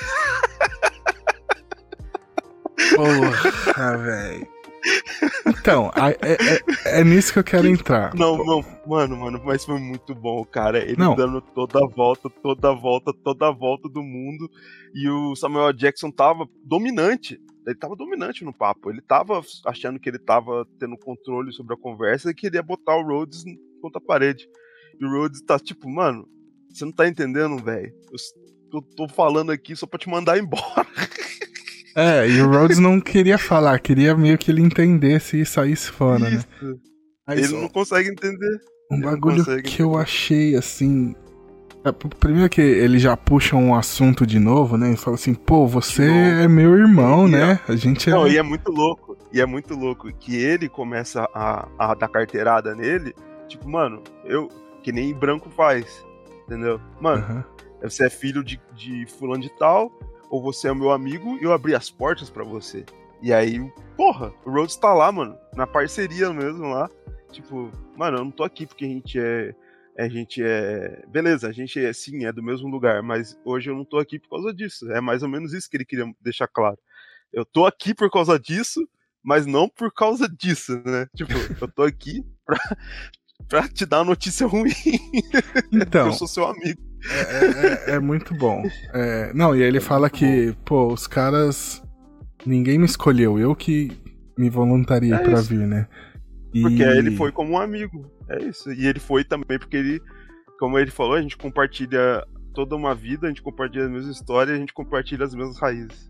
É. Essa aí foi foda. Ah, essa é Mas foda. No primeiro momento ele, ele não quer falar isso, tipo... E aí ele é da hora que ele começa a mudar totalmente a entonação de falar, tipo... É, de, como irmão para irmão, né? Como é bem comum nos Estados Unidos. E tipo, aí isso é muito foda, cara, porque ele em nenhum momento ele tá querendo só ser profissional, só que o Samuel Jackson, ele, ele começa a querer dar carteirada nele, tipo, mano, eu te ajudei, você agora vai ficar falando o que, que eu tenho que fazer ou não? Não, e tipo e, assim, tipo, tem um detalhe interessante aí... que os dois são coronéis, né? É. Os é. dois têm a mesma patente. Não. Só que o Fury... Não. Não, agora. Aí, agora não. Os dois são coronéis. Isso, exato. Agora. É. Só que lembro, antes era General Rhodes. Exato. Então, e aí... E, e aí ele ainda tá nessa daí. E, então, e, que tipo, é muito, o Nick é Fury é aquela cara, coisa, é né? Porque bem. o Nick Fury, ele é coronel, mas ele é o coronel... É tipo assim, todo ele mundo... É é, tem um negócio ele muito é legal da Shield, que... Pô, a gente tinha a série que eu adorava, Agents of Shield. E aí no primeiro episódio eles falam sobre os níveis de agente e tal. E aí... Eu não vou lembrar, acho que é, o pessoal é agente nível seis, né? Da Shield, que é o nível mais alto. E aí acho que a Maria Hill tá conversando com o maluco e aí ele fala assim... Ah, porque agora você vai ser promovido do... Pro... Tipo assim... Não, eu sei... Ah, não, lembrei, desculpa. Lembrei a cena, agora a cena voltou inteira na minha cabeça. Mas é, o cara tá falando assim, ah, a Maria Hill tá falando pro cara, aqui você vai ter acesso a algumas informações da Batalha de Nova York que você não tem. E aí o cara fala assim, não, eu sou um agente nível seis, eu sei tudo que tem pra saber. E aí nesse momento o Coulson aparece e fala assim, bem-vindo ao nível sete. Então tipo assim, ele é um patamar acima. E o Nick Fury é tipo o agente nível onze. Né, de, de uma empresa que só tem até o nível seis. Então ele é... é, ele, muito da, é, é tipo, a, é a tipo a... faixa preta no, no, no é. karatê e tal, que tem os... Como é que chama? Aí tem, tem, a, a, tem as... Os anéis de graduação, né? Esqueci agora o, o nome. É, é mas, a listrinha, né, de graduação. É, tem as graduações dentro da faixa preta, e aí isso, o, o Fury começa a falar como se ele fosse... Os dois são coronéis, mas ele fala como se estivesse um patamar acima. E aí quando Não, ele fala ele, assim, você tá despedido... Ele... Aí ele fala assim, você vai me despedir? Tipo assim, você, você, você mesmo. É. Nossa, é muito bom você isso. Não... Então. Mano, mas eu acho, eu acho muito foda que foi muito bem construído esse diálogo. Tipo, foi muito bem construído mesmo. Demais, tudo, demais. Tudo, tudo essa cena é muito bem construída. E tipo, aí... Quando o cara vai te levar o uísque pra eles, eu já falei, ih, fodeu. Aí, tipo, aí eles, aí eles já passam essa tensão já. E aí ele, ele quer, cara, e ele quer toda hora o, o Nick Fury, cara. É, e tipo, isso até é meio triste, assim, porque você vê... como tá a posição dele agora, né? Tá totalmente só, ele não consegue enxergar isso, e ele toda hora quer mostrar que ele tá no controle. Isso, só que o, o James Rhodes tá, é, tá um passo à frente é, dele. É o ponto que eu queria chegar. O Nick Fury não tinha acabado tudo pra ele em Soldado Invernal, quando desmantelam a Shield? Desmantelou, mas voltou, né? Mas aí ele não fica foragido nesse momento? Porque ele até tira mas o ele... tapa-olho... Então, mas ele volta, cara, volta, volta no, antes do blip, ele já tava meio que atuando, né? Não, então, é isso que eu tô falando. Ele volta em Vingadores Era de Ultron, que ele traz o isso. porta-aviões lá no final. Isso. Mas a Shield em si já não existia mais, a não ser na série Agents of Shield, né? Lá, ah, a... eu, acho, eu acho que existe. Acho que até essa questão de, tipo, o nível da Shield que, que, que sim, o cara mas, não sabe. Assim, ofi- oficialmente, oficialmente não sei, o Nick Fury não. já não era mais um agente do governo desde Soldado é. Invernal, entendeu? Não, então. Talvez é isso que eu tô achando estranho. Um, um agente oficial do governo e a Shield era um braço que era só dele que não existia mais, talvez. Podia ser, seria um cara da C I A. Não sei. Não sei porque... Yeah, não, enfim, o que eu quero chegar assim... Mas eu acho que a Shield... O que eu me lembro, ele tinha sido... Tinha perdido o trampo já em Soldado Invernal... E aí quando volta, acho que no Homem-Aranha, e aí falam do Fury, e aí falam, oh, o Fury tá no espaço. E aí ele realmente tava no espaço. Ele tá no espaço. Na Saber, que era tipo uma empresa... Isso. É uma empresa é gover... um do governo, não é, não é ele que é. fez tudo. Isso. Então, assim, ele tá ou não tá trabalhando pra algum governo, sabe? Pra alguém. A Saber nos quadrinhos é tipo um... Dentro... É... Ela não é... Não sei se ela é independente da Shield. Pelo que eu lembro, ela então, não era mas ela é independente do planeta? É tipo assim, ela é uma, uma, empre, é uma organização São que... não governamental, tipo, sei lá. Como é que funciona? Stark, Quem manda, agora? Tá ligado? Quem manda é, nessa porra não, aí? Beleza, é, essa que é a minha dúvida. Então, mas enfim. Pelo que fala, mas pelo que fala ainda tá do mesmo, mesmo trâmite de que sempre foi. É uma agência do governo americano. É, então, é isso que... Do jeito que o Rhodes falou. Ficou bem claro. Eu fiquei e na até dúvida. Pelo jeito do tratamento da, dos outros países com o, o fato do, da Maria Hill e do Nick Fury estar não, não, não. no solo russo. Mas isso é óbvio, eles são agentes americanos. O que eu tô isso. falando é que de Soldado Invernal pra frente, a impressão de que ah, eu tinha é de que eles não eram mais agentes americanos, mais. Entendeu? Porque ah, a Shield não existia mais. Só que agora, a partir de quando ele aparece no espaço, eles voltam a ser agentes americanos. Essa é a impressão que eu tive. Fizeram é, meio que um retcon, ficou... sabe? Ficou... E foi, foi, pode ter sido um retconzinho que ficou bem confuso. É, enfim. É, acho que aí ficou um buraco. Mas ficou aí. Legal, você... Mas tá ficou ok. Legal. Ah, ficou e ok. Foi... E aí tem uma... umas... mais um detalhe que eu acho que é... Não é o, é o Rhodes que comenta de que o Fury podia... Ah, é, exatamente. Que ele fala assim, por que que não chama algum dos Vingadores, né? Algum dos heróis aí. Ah, eles estão tentando... Ele, você viu como que eles falam isso toda hora nesse episódio? Mas tem um motivo, né? Então, mas... Tem um motivo deles falarem isso todo esse episódio. Mas aí eu vi, uma, eu vi algum vídeo que alguém falou o seguinte... Os Skrulls não conseguem copiar os poderes, então ele podia chamar qualquer Vingador. Que, ah, como é que eu vou saber se você é real? Aí eles soltam um poder. Ah, tá bom, você é real, vambora. Entendeu? Virou o método ali, vai como? Enfim. É... Mas não. E... Não, tem que. Cara, isso é descrença. Você tem que fazer de conta e okay. acreditar, porque não tem como você pagar. Eu entendo, eu entendo, mas é que tipo, co- como eles ficam citando isso, isso aí passou pela cabeça. Citam, eles, eles citam isso por um motivo, né? A gente vai falar mais na frente. É, vamos é lá, claro mas você citou um negócio aí que a gente vai ter que falar disso? Não, errei, opa. É, opa. Vambora, vamos, vamos pro próximo aqui. Não, você mais. Falou da Olivia Colman, né, e o método dela. Ah. E é que a cena que é outra que tá destacando muito nessa série. Pô, os caras pegam uns atores também, que tá brincadeira, velho. Não tem o que falar, meu. Os caras acertaram muito no cast desse, dessa série. É. E, e tem a cena da tortura. Ela já chega, mano, foda, né? Tipo, ah, ela tá muito... Tipo, in... mano, onde que o cara tá? O cara fica assim, não, mano, não, não sei de nada e tal. Ela mano, só olha só pro maluco assim, e aí ele... Uh. É muito bom, é, ela tá bem demais. Aí tá aquele monte, aquela cena, cena total zero zero sete, Missão Impossível, de um monte de carcamano gigante, torturando o maluco. Aí ela chega com, uma, com um cortador de, de ossos, carne, de é. membro... Que é aquele bem cortador de t- meio tesoura. E com uma malinha. De... Aquele jeitão e dela. E resolve, né? E resolve. Caramba. Mas aí... Totalmente britânica. É, tem um bagulho desse episódio. Que, cara... Eu achei ele... Pros padrões, né? Da Disney, da Marvel. Violento pra caramba. Ah, sim, concordo. Então, tipo, mostra já ela arrancando o dedo do cara pra descobrir se ele era um Skrull de uma vez. É, e mostra mesmo, não é só tipo, a Coryuda pegou o dedo, tipo, fez barulhinho, então... fez barulhinho e pegou, mostra um dedinho na mão. Mostra não, véio, arrancando, velho. Mostrou decepar o dedo. Caralho, mano, isso aí me chamou muita atenção. Uhum. E aí depois, a, toda a sequência dos caras invadindo o açougue também é violenta. Não, pra caramba. E a gente, eu, eu acho que a gente pulou um ponto que eu queria falar até.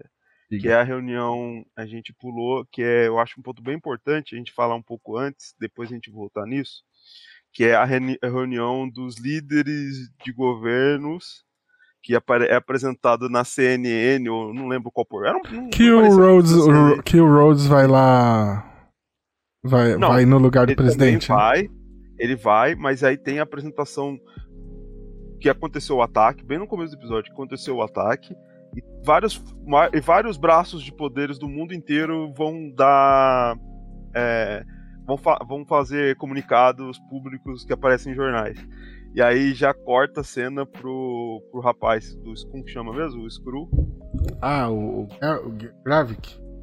É o Gravik, falando que vai pra uma reunião. Aí quando ele chega na reunião, tá todos esses governantes juntos, que são os principais... Screws, é, os principais, né? Líderes mundiais são os líderes do Conselho Screw, né? Do Conselho Screw. E é um cara que... Um secretário de defesa dos Estados Unidos...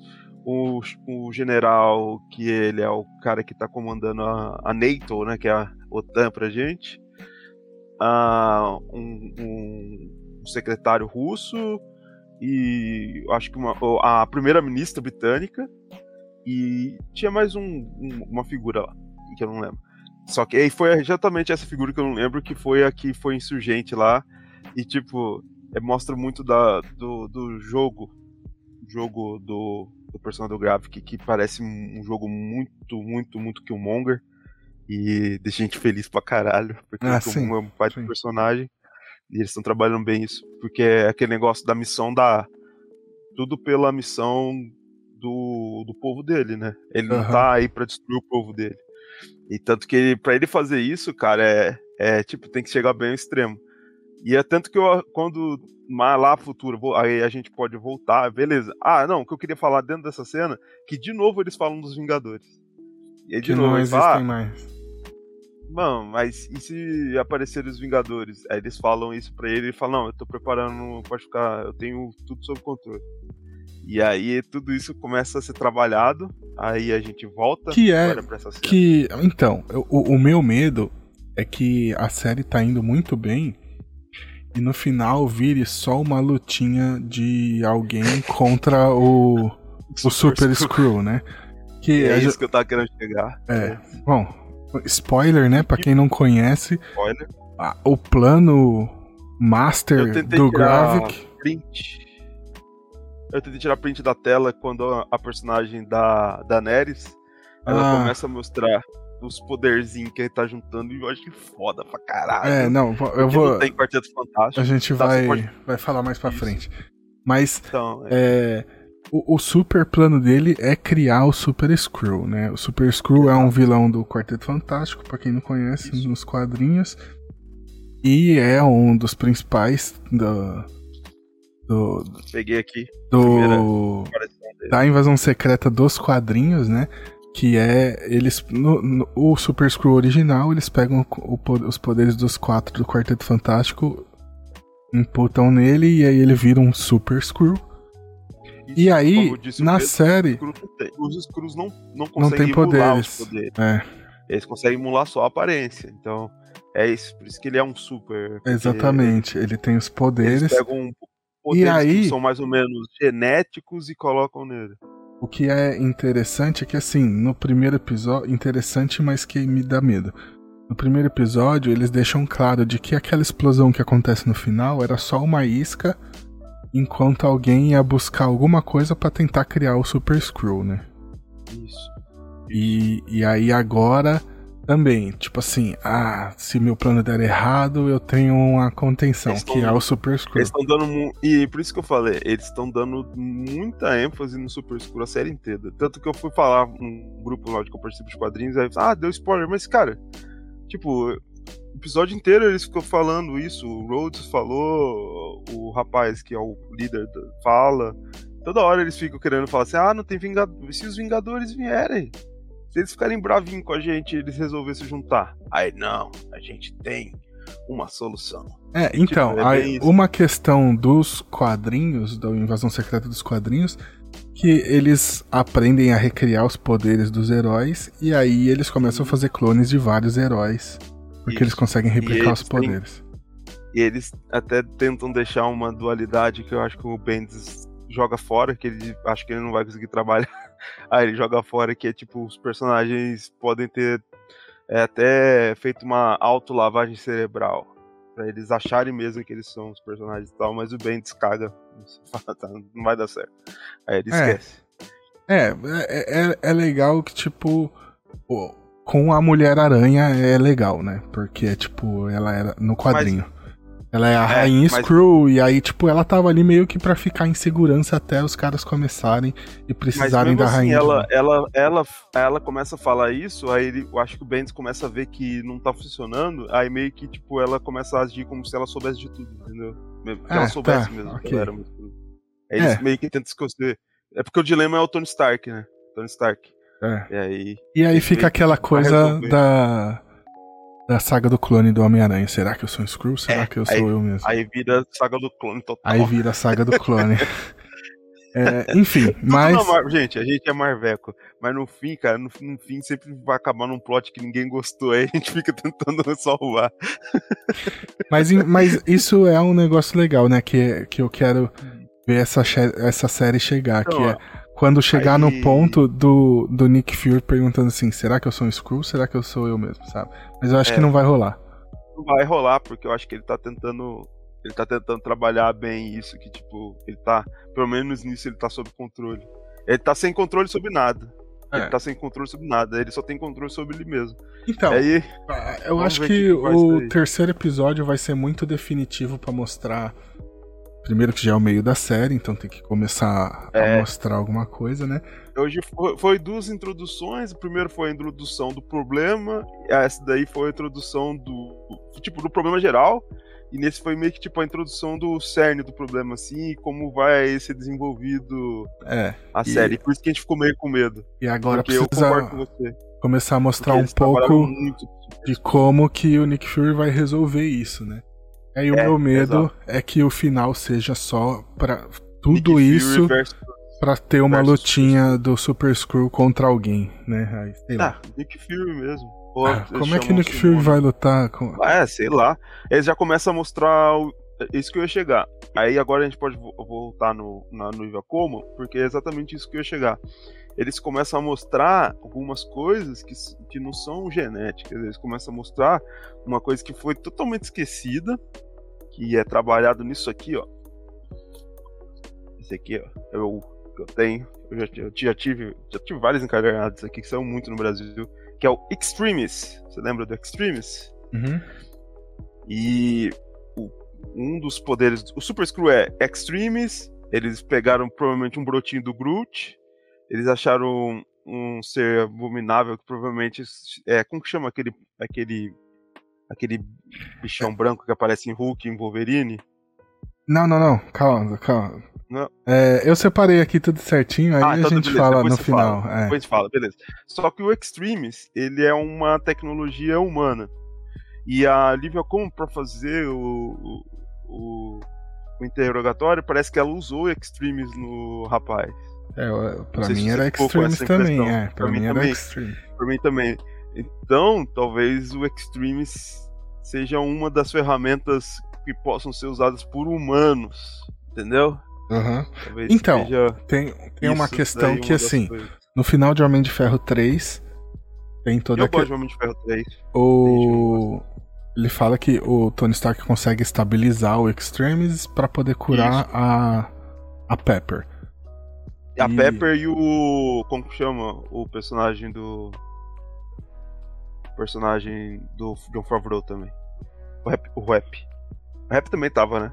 Não, não. Ele só... Ele, ah, o Rap tava... Ele tava no hospital porque explodiu internado lá. Outra coisa. É, porque explodiu no... O maluco explodiu. Quem tava com Extremis era só, era só a Pepper, Pepper. mesmo.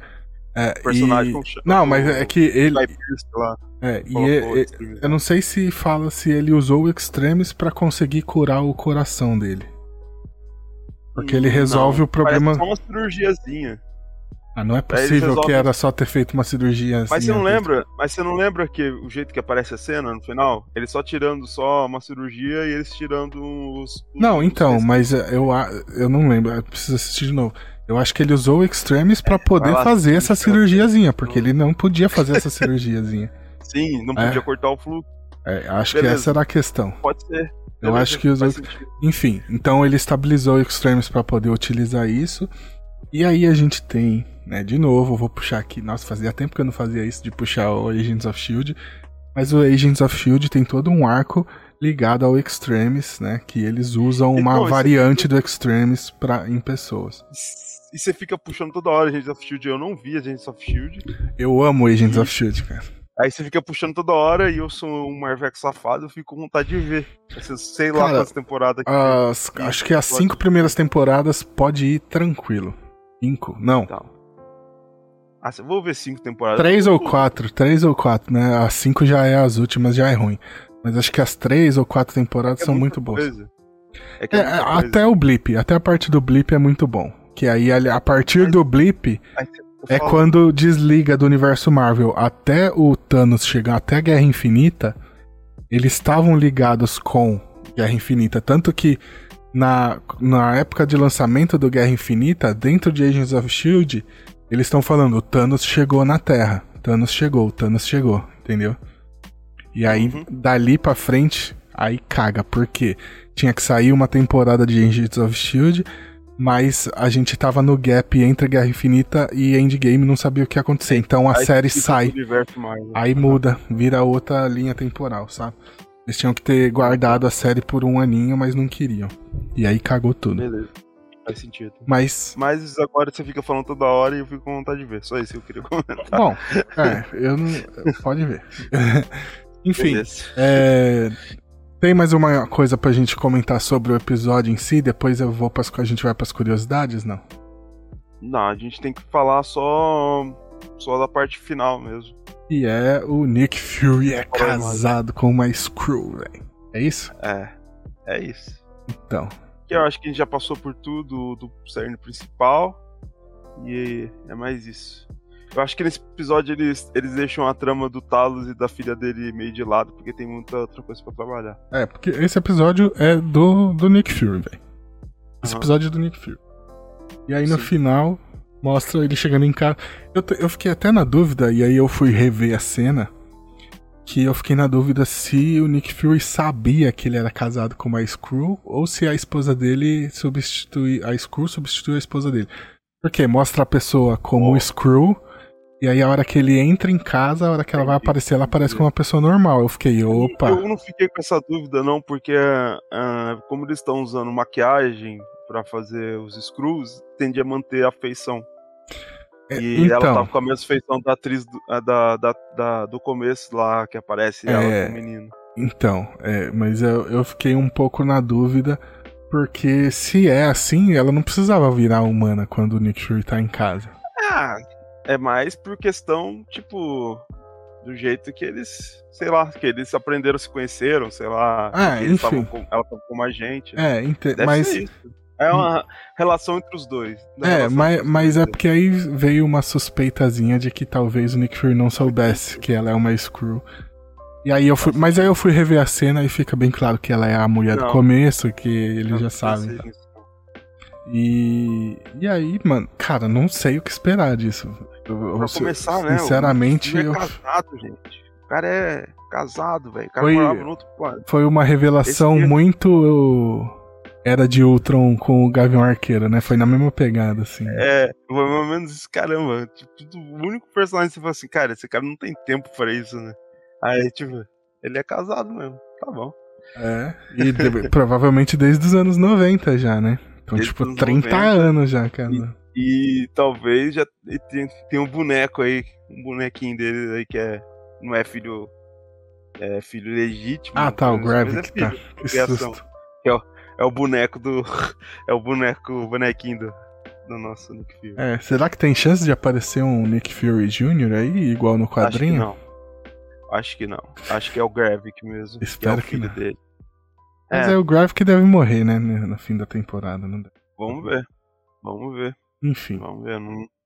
Eu não, eu não ponho a mão no fogo, não. É. Não garanto, não, mas é eu isso. acho que ele vai morrer. Vamos... Eu acho que quem fica vivo é a, é a Daenerys. Ah, ela com Só certeza. Quem, quem fica vivo é a Daenerys. Ah, é a Daenerys é... Só, voltando a Daenerys. pra Agents of Shield, eu queria muito que a Daisy Johnson apa- aparecesse nessa série. Eu tava muito na sei, esperança. Sei. É, mas acho que eles meio que, tipo... A Daisy Johnson você mesmo. sabe quem é, né? É... A Tremor. É a... É uma das principais, né? É, é que t- tem a época... Ali, mais ou menos pela época do Invasão Secreta mesmo, o Nick Fury meio que desgarra da Shield. E depois ele volta... E aí a Maria Hill, que fica tomando conta da Shield. E aí ele volta com uma nova sidekick, que é a Tremor, que é a Daisy Johnson, que é uma menina inumana, fodona. Legal. E aí... Nos quad... Tô falando nos quadrinhos, né?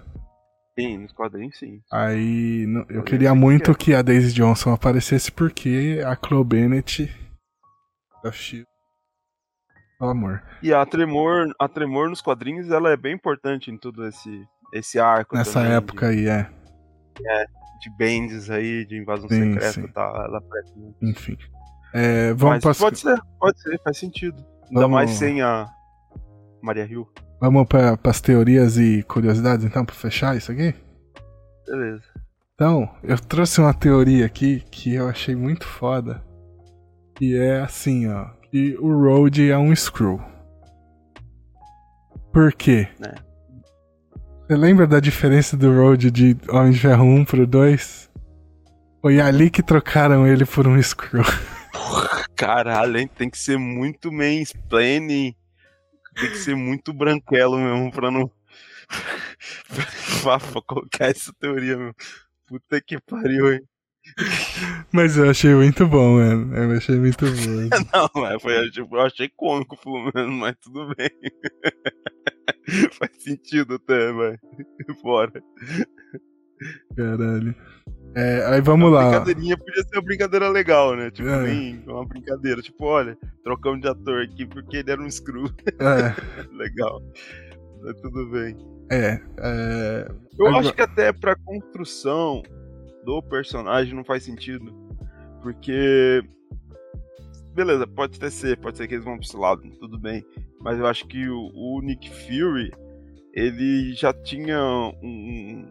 como a gente pode dizer, um, já um... um laço com os Skrulls muito grande, e se a gente voltar tanto no tempo, quantos anos o Gravik ia ter todo esse momento insurgente nem era tão, tão não, desenvolvido. É, mas é, tem, tipo, tem uma questão que fica a dúvida, que tipo assim, os Skrull começam a meio que se rebelar a partir de a partir do blip, né?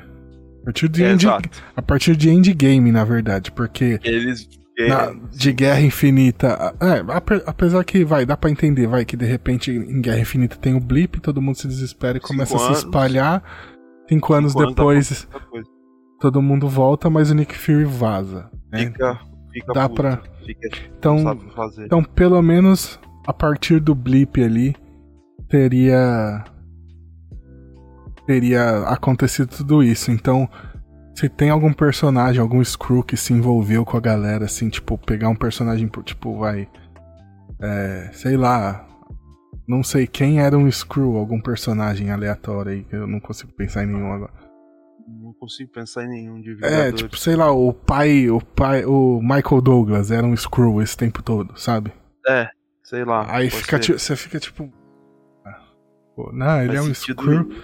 ele é Skrull desde que ele, ele abandonou... Mas... a... É. Por isso que eu acho que até eles, é, tanto deles trabalhar, de falar dos Vingadores, tem um lado que eles querem muito frisar que o Super Skrull vai chegar e a batalha de, de Homem vai ser contra o Super Skrull, por mais que a gente não queira, tá, tudo, tá bem na cara que vai ser isso. É, assim, eu não tenho problema e... em ter a batalha de Homem. Não! O problema é se tudo pra... essa trama é, for é... pra culminar nessa batalha. É isso, aí é exatamente aí o que eu tô é dizendo. Eu, concordo, eu entendi o seu ponto. Eu é, concordo com você. É isso aí. E, tipo, mas tá meio que parecendo que vai ser isso. Provavelmente vai ser isso. É. Geralmente não, não vai muito longe, né? É, e, essas tipo, séries. E eles falam isso também pro, pro povo baixar a expectativa. Tipo, mano, não vai pra esses Vingadores aqui, velho. É, é, isso é exato. É, porque todo mundo fica pensando, né? Ah, vai aparecer alguém pra resolver. Tá? Se... Aí você tem que toda hora falar isso. É. Pô, os caras cortou o orçamento até da Kobe Smulders, velho. Os caras acham que vai aparecer ator foda. É isso. Não. Ó, vamos lá pros poderes que aparecem no P C lá quando a Gaia tá, tá pesquisando. Eu tentei tirar print, só que a Disney Plus não deixa de tirar print. Não deixa, não deixa. Bizarro, cara, ó, nunca tinha visto nada.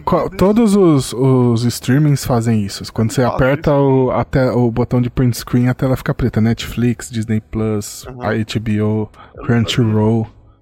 Eu achei Todos isso eles. de outro mundo. Eu achei tecnologia escrua. Né? É, muito doido. Mas vamos lá, o ah. primeiro poder é o do Groot. Eles arrumaram em um teco isso. do Groot.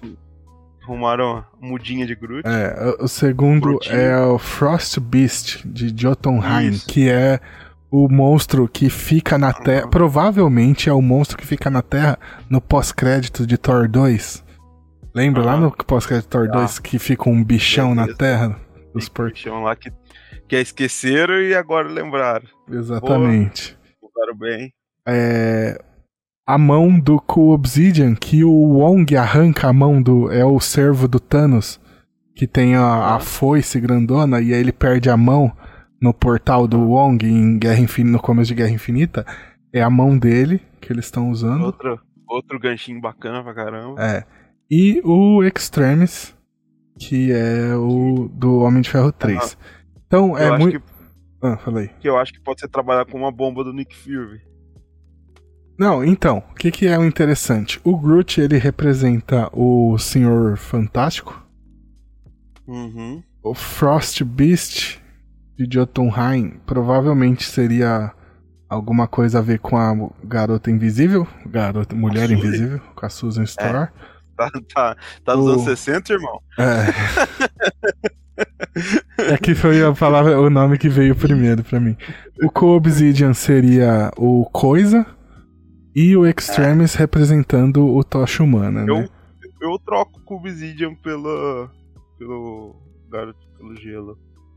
Acho que às vezes ele tenha mais a ver com a Sui do que o negócio de gelo. Não, o Obsidian só era é... forte, ele é o Coisa, pô. Ah, o Obsidian é o fortão, né? É, é o tankerzão, né? É. Ah, pá. É, mas não tem muito a ver com a Sui, não. Mas vamos ver. Não, é, é, eu acho que esse bicho eu não sei nem que poder ele tem, né? Então. É só um bichão, por isso então, que eu falei. Mas não, não sei, aí o.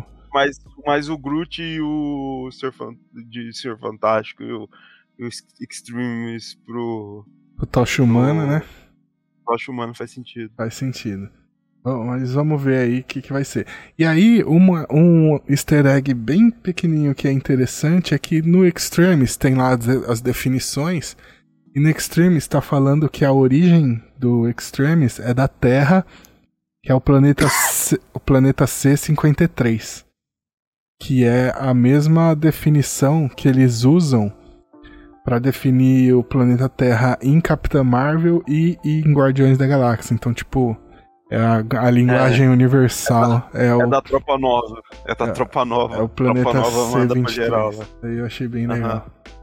É, porque dentro da, desse, desse núcleo galáctico aí, eles estão tudo sobre a jurisdição da Tropa Nova. Exatamente. É. Além do, da, dos letreiros na tela, né? Quando vai mostrar que tá em Londres, mil novecentos e noventa e sete.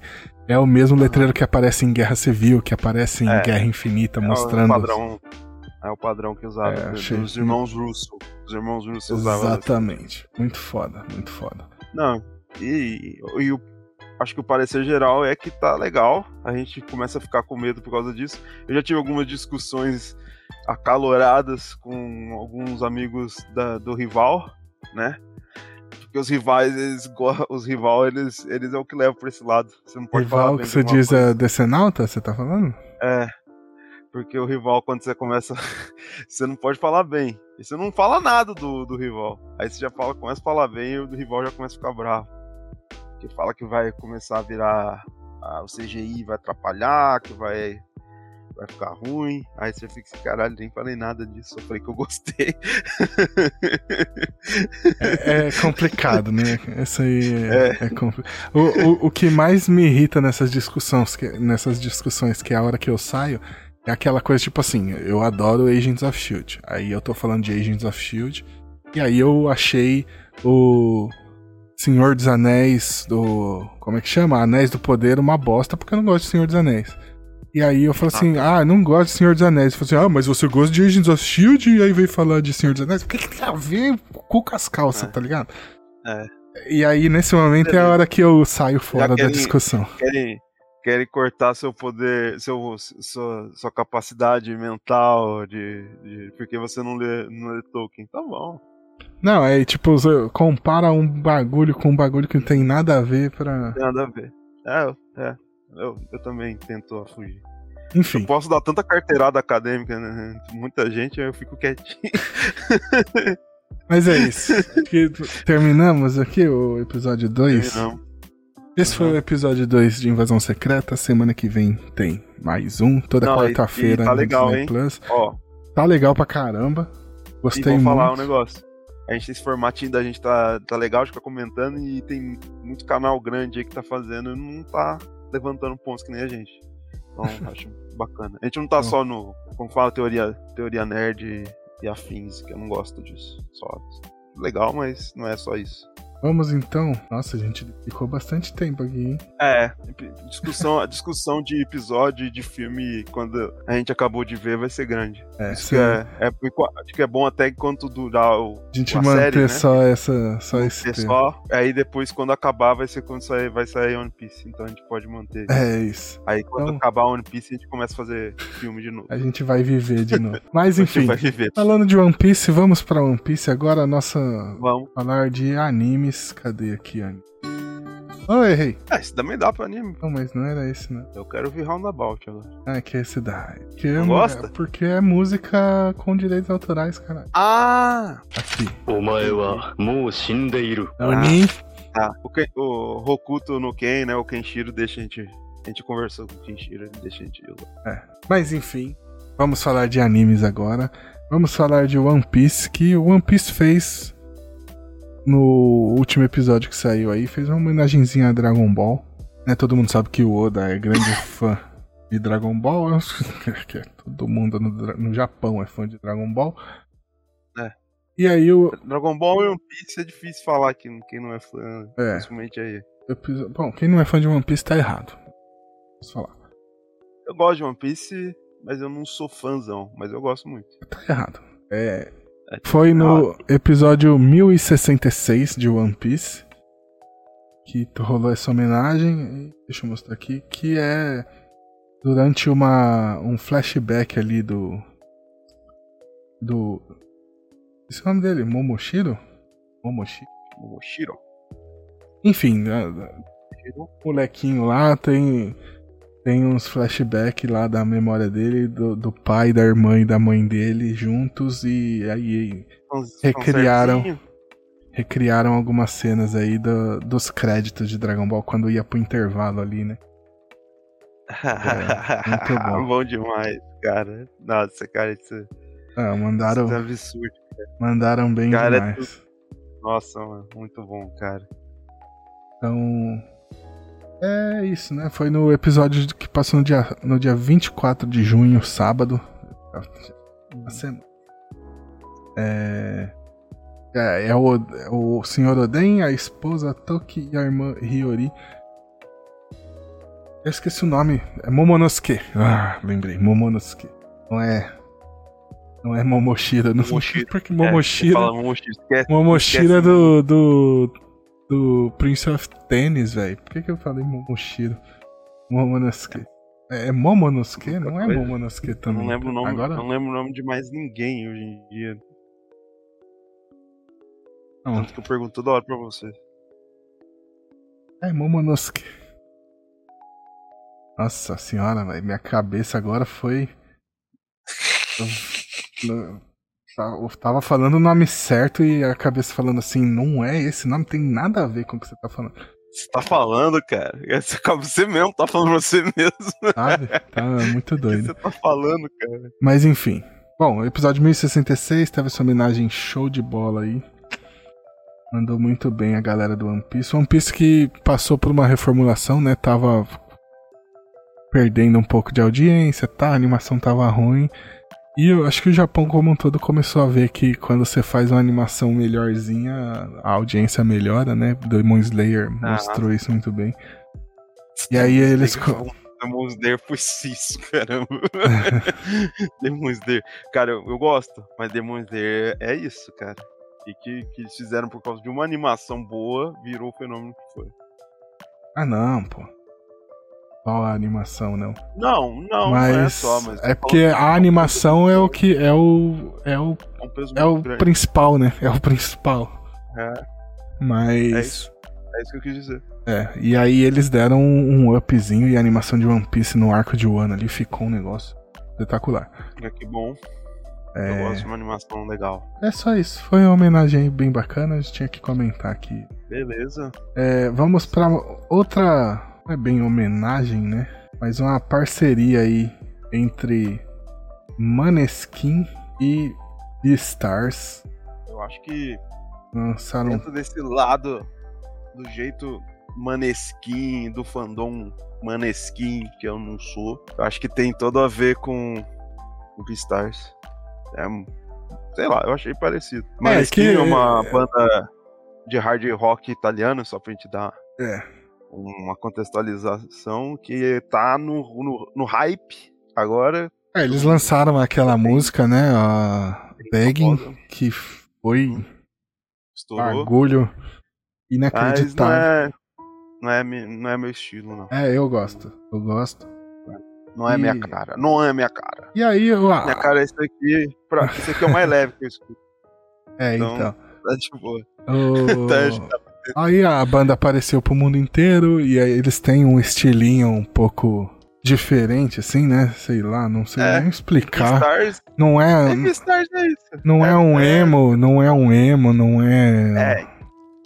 É. É um... Não sei que estilo que é, não sei se tem um nome. São emos italianos. É bem alternativo, né? Bem alternativo. É um, são emos italianos, é isso que a gente e... sei lá. É, e Beastars tem toda essa... Não, é uma alternativa, é, né? O estilo deles é bem não, alternativo. Não, é. E... Não, é o estilo de rock deles é alternativo. E Beastars é, tem toda essa pegada alternativa também, porque é um bagulho muito diferente do que a gente tá acostumado. É. Então... É. Mas eu gosto de Beastars por, por ser bizarro, eu, é. eu gosto. Aí combinou bem, né? E, e aí eles lançaram a, eu... a música Time Zone. É, tá lá como Maneskin, Time Zone, Beastars for Maneskin. É, lembrando, Beastars, que é o mangá da Paru Itagaki, né? Ele já ah, tem já... duas temporadas na, na Netflix. O mangá e terminou o mangá tá... em dois mil e vinte. Tá com spin-off agora. Mas tá saindo no Brasil já ou não? Tá, o spin-off já tá saindo no Brasil. Pela Panini Comics. Ah, e aí foi feito o anime pela Studio Orange e a terceira temporada já foi confirmada também. E é isso, Maneskin, entra lá, porque aqui a gente não vai passar a música, obviamente, porque não, dá direitos não. autorais. Então e você entra, tipo, escreve lá Maneskin Beastars e vai aparecer o clipe no YouTube. Só pra assim, citar coisas diferentões, ah. a gente tem muita gente que gosta de coisa da, do estúdio do estúdio Mapa, né? Tem umas coisas diferentes. Mas eu gosto, o que eu achei que eu vi diferente foi o a, a, a, aquela Free Tokusen, que eles animam daquelas meninas que fazem animação, que é muito bom. A, o Beastars também é uma dessas coisas novas que é bem diferente, que eu acho que vale a pena ver. E o Oji-san Taxi lá, que é um anime também bem diferente. Então, ah, acho que é desses, é, Oji Taxi. Que tem uma veia assim mais diferente, um pouco mais adulto até. Acho que o tema é bem fora do, do shonen que a gente tá acostumado e são bem interessantes. Acho que eu recomendo. Isso aí. E aí vamos para o nosso bloquinho de Terra à Vista, já. Bonitinha. A costa tá longa ali! Prepara a âncora! Achei que era o Pedro Alves Cabral que ia falar. Mas não. Acho que não tem áudio dele. Ele não me mandou não áudio, áudio no Zap. Não pegou? Ah, depois eu peço pra ele.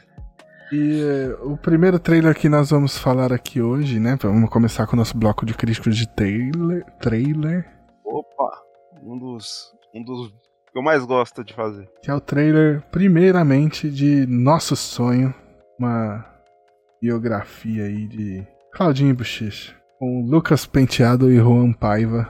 Vamos lá, o que, que você achou aí?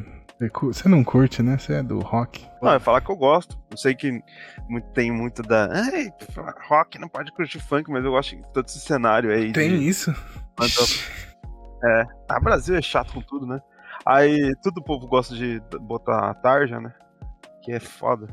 Mas é, eu, eu gosto muito desse começo, desse cenário aí, que começou com o pessoal que fazia aquelas músicas mais de, de dance, que, que tinha o latino, né, esse pessoal, e o pessoal do Rio, com, com aquele cara que como que chama, fazia, é, fazia essas músicas mais melódicas de funk, aí surgiu nesse, nessa seara, aí surgiu o Claudinho Buchecha. E, cara, quando esses moleques surgiu, velho, só falava deles. Foi em noventa e seis, eu acho, por aí. Eu já tinha, já era nascido, eu era pequeno ainda, mas eu lembro. Só falava deles. E aí, é, a gente escutava, só falava muito da, do, da música Só Love, né? Que estourou uhum. pra caramba, estouradaço. Ah, e... ah, nossa, ouvi muito, e... escutei muito. E... Nossa. E esses caras aí, pro que o funk virou o fenômeno que foi, e eles foram, tipo, o começo, né? Tipo, sim. Do fenômeno que virou o funk carioca. Então, era até bastante diferente, né? Do que é hoje em dia. Tinha aquela música do Eu Sou, Era Só Mais Um Silva, tá? Era bem mais melódico, uhum. Era bem meio, meio dance, que era a época que tinha muito bailinho, né? Sim. Nessa época, não era, não era o baile funk, era bailinho mesmo. E aí foi virando tudo. Essa cultura que, que é bem presente no Brasil. É, não, não sei dizer se ainda tem ainda um, um funk melódico. Tô lembrado é. agora. Mas é, é. eu gosto... Ba- Nossa, pô, na época da escola eu ouvi muito isso. Nossa, é, não, então. É mais isso. Hoje e... eu sou mais do rock, mas eu Claudinho, já escutei muito também. Claudinho Buchecha tem uma ligação mais forte que foi... Eu lembro que foi o primeiro C D que eu ganhei original, assim. Ah, legal. Eu, não, eu lembro que eu morava com meu primo nessa época, na época que, o, que, que teve o falecimento, né? E eu lembro que eu morava com meu primo e ele tinha fita. Ele tava morando lá em casa nessa época, ele tinha fita e tal. Só escutava fita. Era fita ainda, tá? Não, sei não eu tinha muito. É, pode falar disso. As pessoas nem sabem o que, que é. É, eu nem, as pessoas nem lembram que é fita de, fita de música, mas eu lembro que ele tinha fita. Claudinho Buchecha. É, o... é, então, eu, te, eu, lembro, eu, ganhei, eu lembro da cena ah. na minha mente, assim, no meu aniversário, minha mãe me deu, aí eu abri, era o C D, e aí eu fiquei puto, porque eu falei assim, o que, que eu vou fazer com o C D? Aí eu fiquei putaço. Uhum. Aí depois ela sacou e me deu um Discman, tá ligado? Não. Só que ela deu o C D primeiro, aí eu fiquei puto, porque eu falei, pô, ela, ganha... ela te trollou, eu ganhei véio, o C D que eu queria, eu ganhei o C D que eu queria, mas eu vou ouvir onde essa porra? Onde? E aí ela sacou e, e me deu o Discman, nossa, foi foda. A véia, a véia deu onde, deu onde General Rhodes com você. É, não, foi foda. Botou no seu lugar. E não, aí bom, era o único C D que eu tive por muito tempo, tá ligado? Não era uma época que tinha nem o pirata ainda muito. É, C D tinha é acabado de começar. Acabando de sair. Era bem a época da fita mesmo. Por isso que eu falei que eu lembro da fita. Essa é. época em noventa e seis, noventa e sete, era... o C D tava vindo e, tava... e as pessoas pegavam muito C D original ainda. Eu lembro que minha mãe comprou em noventa e sete, ela tirou aquelas... aqueles três em um, uhum. que todo mundo queria ter na época. Eu lembro que ela comprou um três em um. E aí meu pai comprava muito C D original, porque não tinha mesmo. Aí eu vi as fitas dele. É, eu, eu, e eu tinha um negócio assim, a gente não tinha grana, né? Então assim... Aham. Uhum. É, o Discman, se eu não me engano, ela ganhou do chefe dela e aí me deu, é, tá ligado? Muito... Era, tinha muito disso de, do chefe ou de alguém é. dar o presente pro, pra você dar pro filho, né? Aí, aí não, ela é. comprou só o C D que eu queria, né? Uhum. E aí era o Claudinho Buchecha, Só Love. E aí, por muito tempo, era o único C D que eu tive, tá ligado? Pra ouvir no meu Discman. Então, cara, eu escutei esse C D, velho. Ah, e eu lembrei de outro cara que era foda também na época, era o M C Marcinho, né? M C Marcinho. Nossa. E ele, ele, tá, ele era cara também que nesse movimento aí do rap, do funk melódico aí, Glamurosa, ele, rainha do, rainha do funk. Ele tinha o rap desconectado também, né? Quando estava triste o meu coração. Fala, era D J, isso. Manda essa pra todos os apaixonados. Então, pô, tô falando. Era bom. Eu sou mais do rock, mas, mas eu curti também. Curti. Bom demais. Então, aí eu fiquei feliz pra caramba quando eu vi o trailer desse filme aí. Vai ser uma ah. biografia bacaninha aí. Vai ser é... aquele filminho que te vê e se diverte. Parece ser isso. Exatamente. E ainda houve a música, né? Da... E teve a morte do Bochecha ainda também, que foi... triste pra caramba é. na época. Foi. O Bochecha sem Claudinho, né? Sou eu assim sem você. É. Isso aí Claudinho virou... que é. morreu. Falei é, Bochecha, né? Falei é, errado. É. Claudinho ah. sem Bochecha. Não. Não, você falou tá certo. Bochecha sem Claudinho. É. Claudinho é o que morreu, né? Então, e aí, cara, e tipo, virou... Cara, foi muito triste mesmo, cara, porque... virou um sinônimo, assim, de tipo... era uma dupla mesmo, cara. Você não conseguia... social, é, né? Aí, acho ó... que até mais que Leandro e Leonardo do que João ah, Daniel, que era na né? época. Assim. Ah, é que foi meio que tudo mas, na mas... mesma época, né? Foi tudo é, meio na mesma tudo... época. Nossa, cara, é bizarro, né? Pra parar pra é. pensar, né? Eu nunca tinha parado pra pensar assim, que hoje em dia não acontece mais isso, assim, do jeito que aconteceu naquela ah, época. Acho que acontece, não teve a, a mulher que faleceu lá? Não, mas de dupla eu tô falando. Ah, mas não tem... Ah, porque é, hoje, entendeu? Na verdade é, tem. É... A verdade é que então, a gente não tá mais ligado no, né? na época, né? No, é, não tava na é época. Porque hoje em dia tem muito do universitário. Não, e era. Mas eles eram os. Sei lá, cara, quando que passava na T V, tipo Claudinho Bochecha e essas duplas dos amigos lá do sertanejo. Então, é, mas é porque muito, na época era, era um negócio cara. muito grande, né? Hoje em dia. Grande. Sertanejo os amigos não... do sertanejo era uma coisa absurda, cara. Olha o tanto de dinheiro que esses caras têm ganhado. Então, época. E o sertanejo hoje, ele ainda faz muito dinheiro, ele ainda é faz. absurdo de gigante. Faz. No Brasil, ele é, acho que é o gênero que todo mundo mais escuta. Eu não, eu não curto. É, é, a gente vai acabar entrando em mas políticas eu... pra falar é. disso, mas... Não, não, não é política, é só, é só, tipo, eu não curto porque eu não gosto. É, não, não mas t- tem, tem política envolvida do porquê que a galera ah. ouve muito. Ah, tá. Mas... Ah, tá, o que você quis dizer? É. É, tem esse fato, não adianta falar que, que eu não gosto também por causa desse fato, que eu vou estar sendo leviano, vou estar mentindo pra caramba. É, mas... Mas... Não sei, acho que... Mas não só no sertanejo, acho que em qualquer... Para, dá a impressão de que a galera não fica famosa hoje igual ela era famosa na época, sabe? Parece que tem uma é, proporção é, diferente, assim. A gravadora, muita televisão pra fazer... Hoje é, hoje, é, hoje é diferente, né? É muito diferente. Exato. A fama do, do, a rádio, do músico, né? A música que tocava na rádio, a T V que mostrava o cara e a gravadora que soltava o C D. É muito mais fácil de você alienar, né? Pode dizer assim. Hoje em dia isso é legal porque você pode escutar o que você quiser. Se é, é bom, se é ruim, o problema é seu. É isso. É isso. É bom. Isso. O nosso sonho aí tá com a estreia marcada pra vinte e um de setembro no Brasil. Próximo trailer. Esse aqui. Esse aqui é maravilhoso. Vamos falar de do musical da Marvel. Rogers the Musical. Porra. Esse, é, eu, esse aí é o. Esse é o, é o delírio coletivo do Marveco. Não, é não, não, não. O Marveco acho que isso vai sair no. Vai sair, fica três anos pra isso aí sair no Disney Plus. Isso é, isso é uma recompensa da Disney pros seus fãs. Bom, Rogers the Musical, vou, vou passar as informações primeiro. Ele vai. O que, que é o Rogers the Musical, né? É a... O que, que é? Dentro... Você não, você não viu o Gavião Arqueiro? Quem não, não sabe, não... né? Gavião Arqueiro ali. Eles criaram essa, esse musical para homenagear o Steve Rogers. Que, que não devia. Que aí agora é consequência. E não, e aí é muito foda que no primeiro episódio aparece esse musical, aí aparece alguns segundinhos só, né? Não, irritou pra caramba. Irritou pra caramba. Não, porque é bom. Aí, o que é. acontece? E aí, no, no último episódio de Gavião Arqueiro, eles soltam a apresentação completa pra delírio da galera. Que, assim, eu gosto muito do Gavião Arqueiro. Mas eu gostei demais, esse musical, mas... ele é tipo a cereja no bolo dessa, dessa é. série, cara.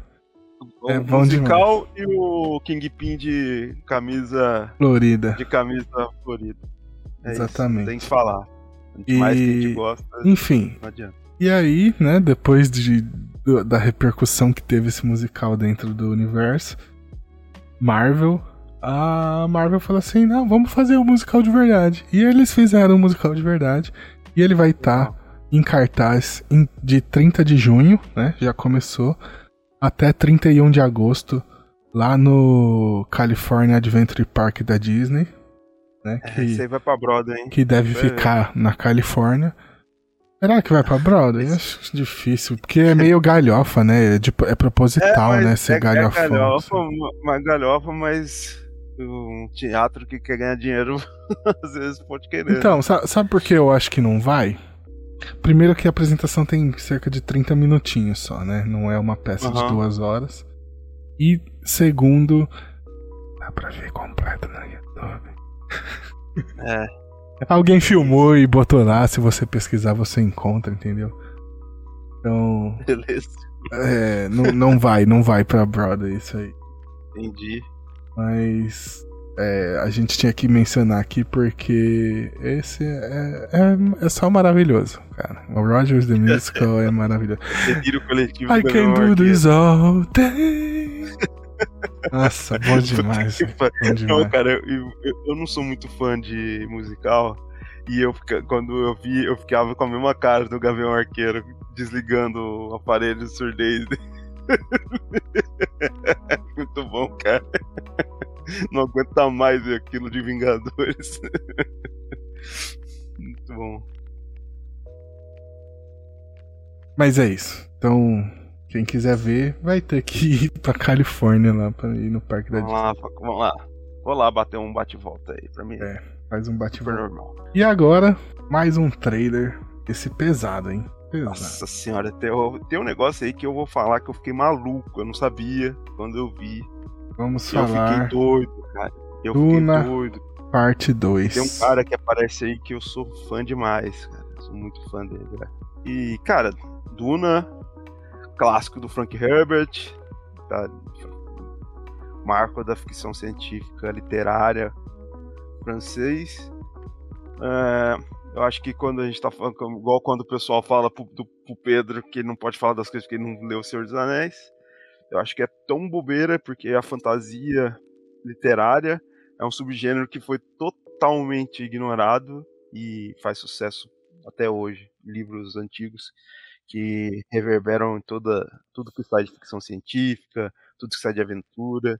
E o Duna é isso, né? O Duna é um livro totalmente é, que... que influenciou muito de Star Wars, é, muito do, do Incal, muito, muito, muita gente muito boa foi fazer no futuro de ficção científica, né? Alien tem muito de Duna.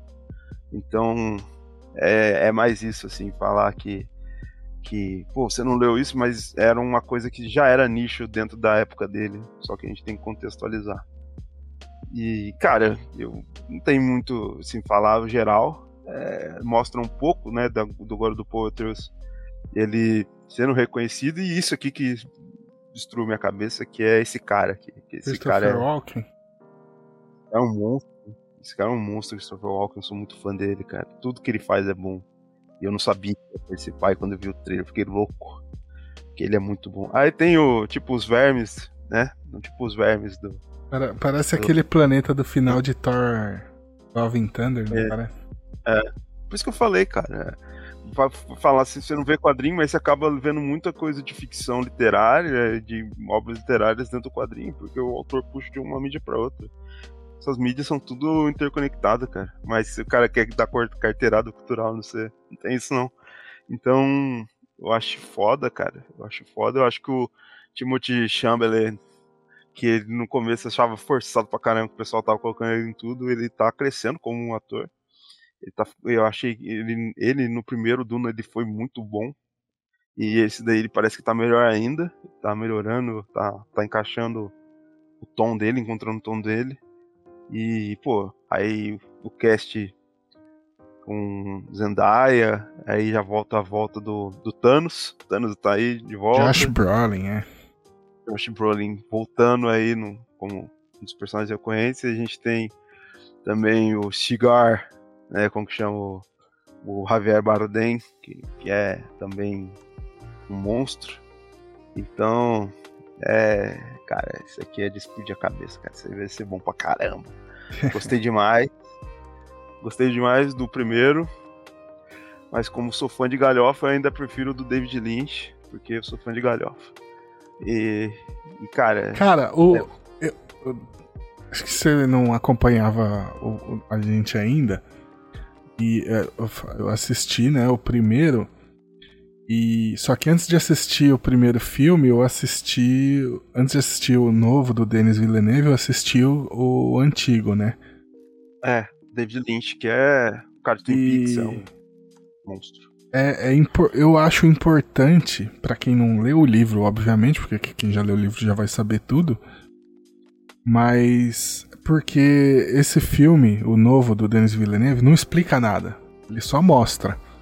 Então, assim, a questão da especiaria, né? Tipo, tá. Não explica nada. Do bagulho que ah. refina a especiaria, a máquina gigante que fica refinando a especiaria, não fala nada. É, sobre a parte da dele colocar a mão lá e sentir queimando lá com a véia. O ah. primeiro filme não explica nada, só vai mostrando as sensações e tal. E o filme clássico, ele tem a... Ah. A linha, é porque ele... o, o, o, tem o pensamento dos personagens, então o é, filme para eu, pra eu, eles. Fala, passando muito, pensando, fala muito do Paris Portrait, toda hora pensando, né? Exato, é. E aí com isso você entende o que tá acontecendo. Então essa cena, eu, eu só sei que ele sente que tava queimando ali dentro, porque no filme clássico ele fala: nossa, está parecendo fogo, está queimando, não, tá uma dor insuportável. E no filme novo, o Timothée Chalamet põe a mão e fica assim... Ah, ah, ah, ah, ah, e aí tira a mão, e aí acabou, entendeu? Tira a mão não, eles né? Que ele não pode tirar a mão. Mais objetivo, né? Eles é. Tentam dar uma linguagem ah, objetiva. E, cara, e, e eu esqueci de falar, tem a Rebecca Ferguson também de Missão Impossível. Então. Nossa, tá me arregaçando também. E então, é isso, eu concordo com você. Ele tem... deixa um pouco mais subjetivo. É, toda eu aquela cena... Pra... A cena de, dele tentando controlar a mãe no café da manhã, também você não entende porra ah, nenhuma. E aí, se entendi. Você já conhece a história, aí você, você sabe, sabe que, que eles... Tá tentando fazer que, o, é... um jogo de feitiçaria e tal. Então, é feitiçaria, cara. Então, eu achei importante, porque eu assisti... Na, na verdade, eu assisti, eu assisti o filme. Eu assisti o filme... Achei chato, não entendi porra nenhuma. Não, não assisti não. Eu assisti primeiro direto o antigo. Se eu não tivesse assistido o antigo, eu não ia suportar assistir o filme parte um aí. Tá. Porque eu não ia entender porra nenhuma. Mas como eu sabia o que tava acontecendo... Então é, é aquele filme que precisa fazer o curso pra assistir? É, mas vale a pena. Recompensou é, muito. Eu, Recompensou eu, eu ia dar, eu ia falar exatamente isso. É, o livro é bom... pra ler, mas é adaptação, cara. Se, se o negócio não se sustenta sozinho, não, não vale. Se você, eu, eu vi de boa, eu acho que pra mim sustentou de boa. Mas tem alguma... O livro é importante, tipo, se você quiser entender mais esses detalhes, acho que o livro é importante.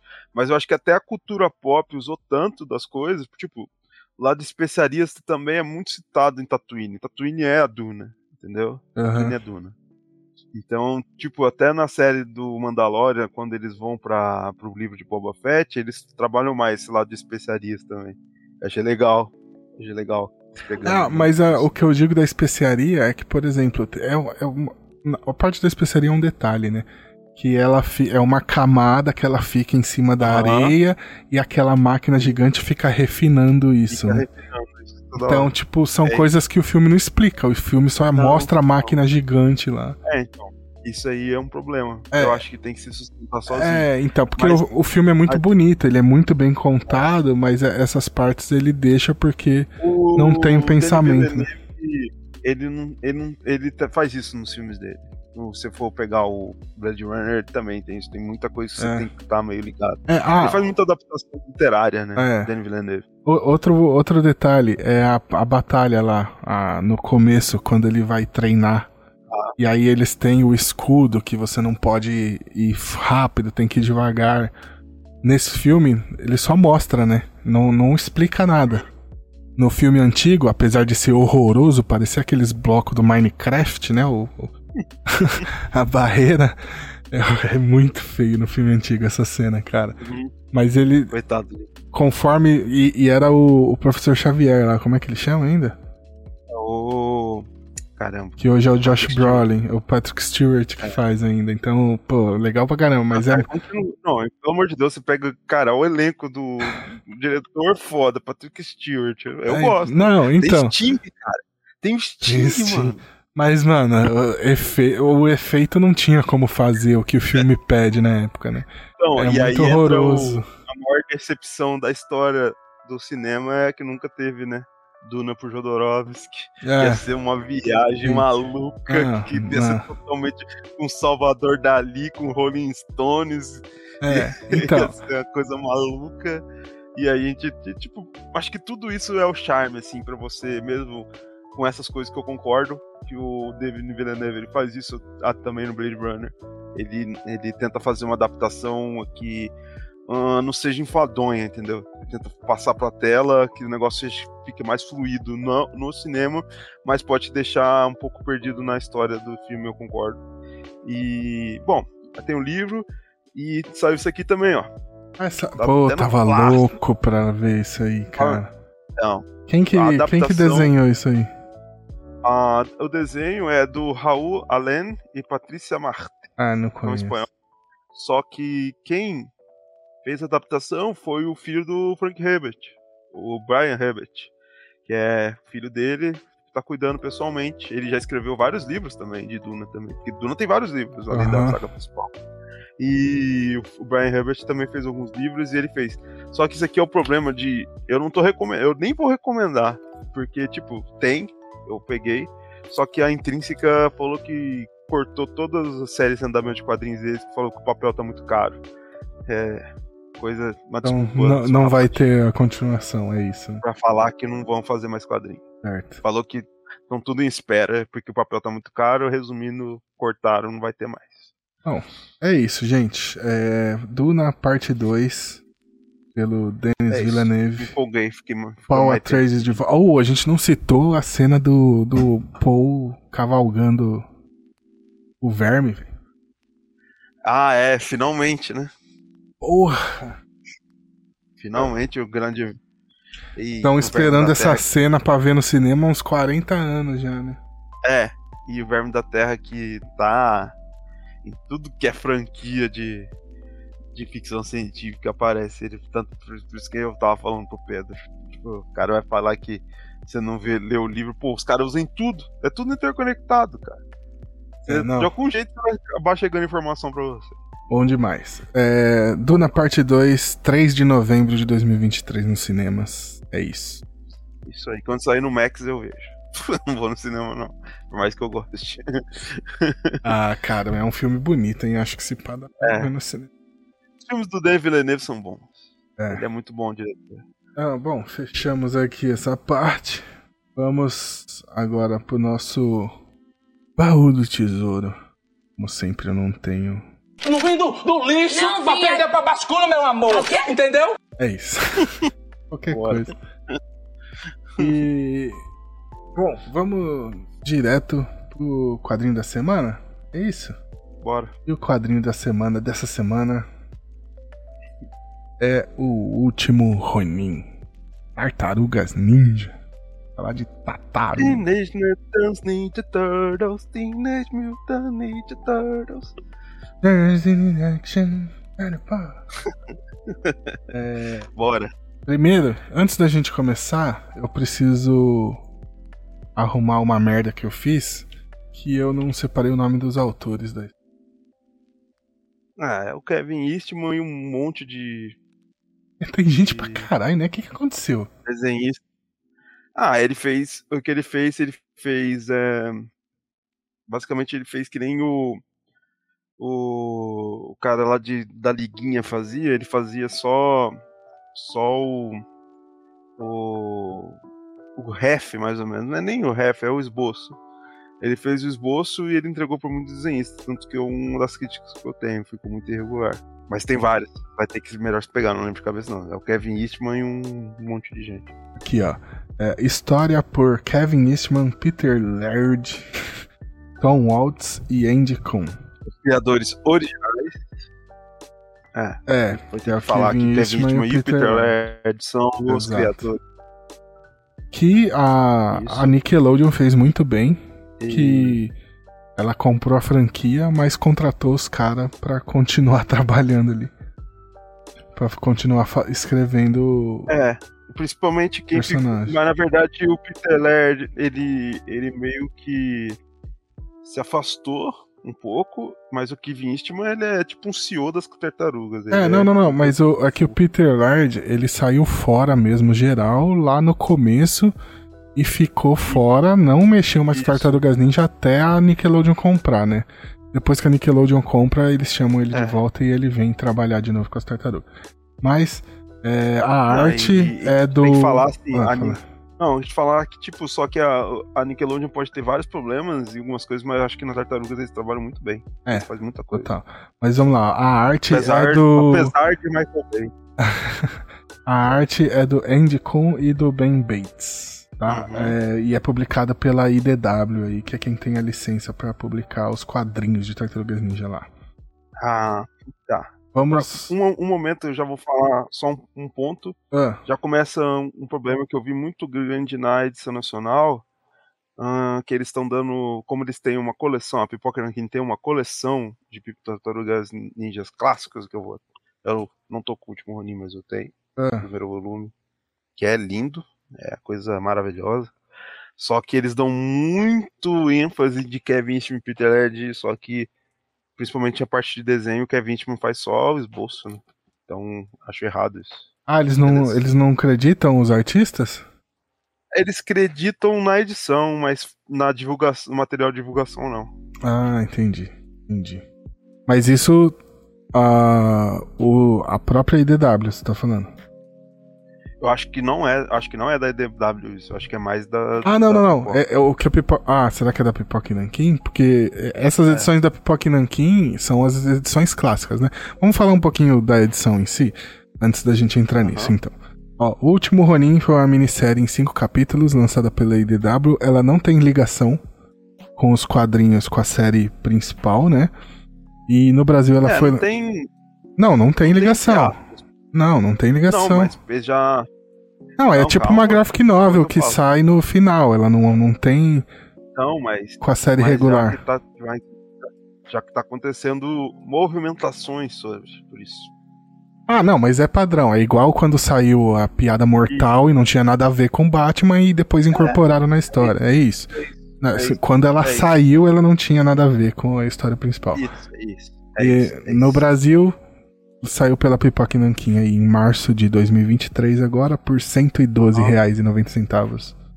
Eu acho uhum. pagar cento e doze reais e noventa centavos num encadernado de duzentas e vinte e oito páginas muito absurdo. Eu não, não consegui é, fazer isso fala, ainda. Posso falar, posso falar aí uma coisa, porque eu, eu consumo ainda, não tá caro, viu?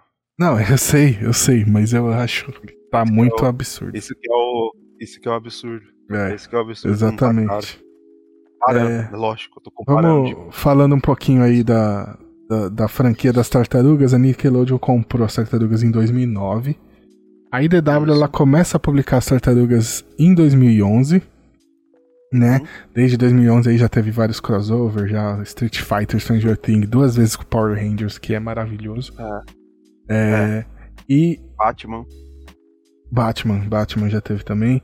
E aí no Brasil a Panini tentou lançar em dois mil e doze, lançou meio esquisito. É, porque lançou muita... Eles pegaram, tipo, basicamente o que tava em andamento e colocaram número um. E ficou esquisito. É, eles... É, na verdade, eles pegaram, assim, que saíram edições especiais, uma pra cada Isso. personagem, né, Isso. os quatro. E aí eles colocaram como edição um, dois, três, quatro, e aí as edições da I D W mesmo começavam a partir do cinco, que era a história. É, exato, exatamente isso. Então ficou meio, meio estranho. Ficou. Meio estranho. Ficou. E aí durou duas edições só também, um aninho. Cancelaram. É, e aí é. em dois mil e vinte a Pipoca Nanquim começa a lançar essa versão. É um onimbus? O que que é? Na... na Ou é só um encadernado gringo, mesmo? No gringo é ônibus mesmo. No gringo é ônibus. No Brasil não aqui é. Ainda, aqui ainda não tava, a palavra não tava na moda. Ah, tá. A edição. Aí já lançaram aí seis volumes, só que eles lançam da edição clássica, antes da, da Nickelodeon comprar. Isso, lá. A coleção clássica. De aí mil novecentos e oitenta e cinco, cada... acho. Essa é a edição que era independente ainda, né? Quando uhum. os dois estavam juntos fazendo, aí depois eles separaram, como você falou. Essa aqui é a um, é a bandana do Rafael, vai mudando de cor cada edição, homenageando o personagem. Essa cada é boa. E lá nos Estados Unidos não saiu essa versão capa dura e capa cartão. Peraí que você tá mostrando é... e ninguém tá vendo nada, peraí. Ah, porque tá cortado no é, Twitch. É, agora né? Você consegue ver. Ah, tá. Beleza. Então aqui, ó. Essa aqui é a lombadinha, que vai mudando de cor. Deixa eu fazer pro lado aqui. Isso, tô indo pro lado errado. Aqui, ó. Vermelho, Rafael. Uhum. Aí vai mudando de cor. Ah, você de... só tem o volume um? Aí... Só porque eu, eu tava fiquei curioso. Promoção... Fiquei curioso. Eu tava até em promoção cinco e seis. Aí tava sessenta por cento de desconto ali aqui na Curitiba. É. Só que eu não peguei, não, não sou tão verme, não tenho dois. O dois tá fora de publicação, eu não peguei, não. Quando ficar é. publicável, eu pego. Então, isso aí. E a capa. A capa, tipo, saiu versão capa cartão e capa dura nos Estados Unidos. Ah, eles pegaram a, a capa da capa cartão, que eles falaram que era mais bonita. Eu, ah. eu não acho. Eu acho que a capa, do, capa dura é mais bonita. Mas eu acho que devia ter saído tudo em capa cartão, porque eu gosto de capa cartão. Ah, mas e é mais barato. É, é. Mas, mas vamos lá. Então é isso aí. E, ah, e ah. antes, tipo, falando já isso, esse é o primeiro problema da edição do Pipoca Nanquim. É a edição clássica. Ela é do formato, ela é do formato vinte e oito por dezessete vírgula seis. Nos Estados Unidos saiu desse jeito também. Esse, esse formatão aqui.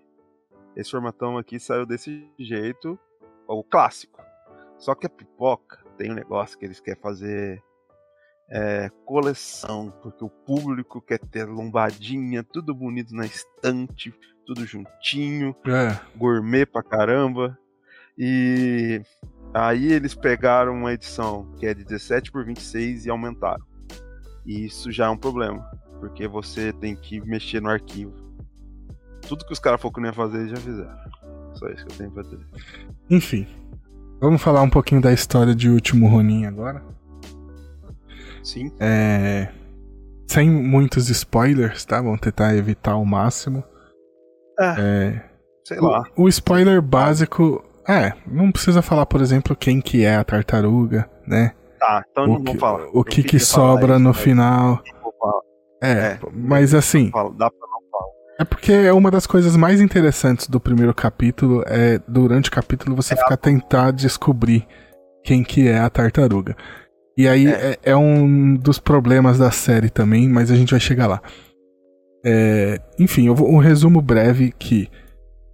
As tartarugas ninja, o mestre Splinter morreram, sobrou somente uma das tartarugas.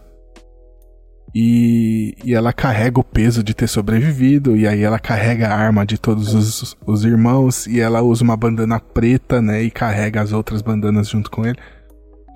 É... E já tem o, a referência do Ronin, né? Quando falo, já tem a referência do Ronin, que é o guerreiro sem samurai, sem mestre. Sem mestre, né? É, isso.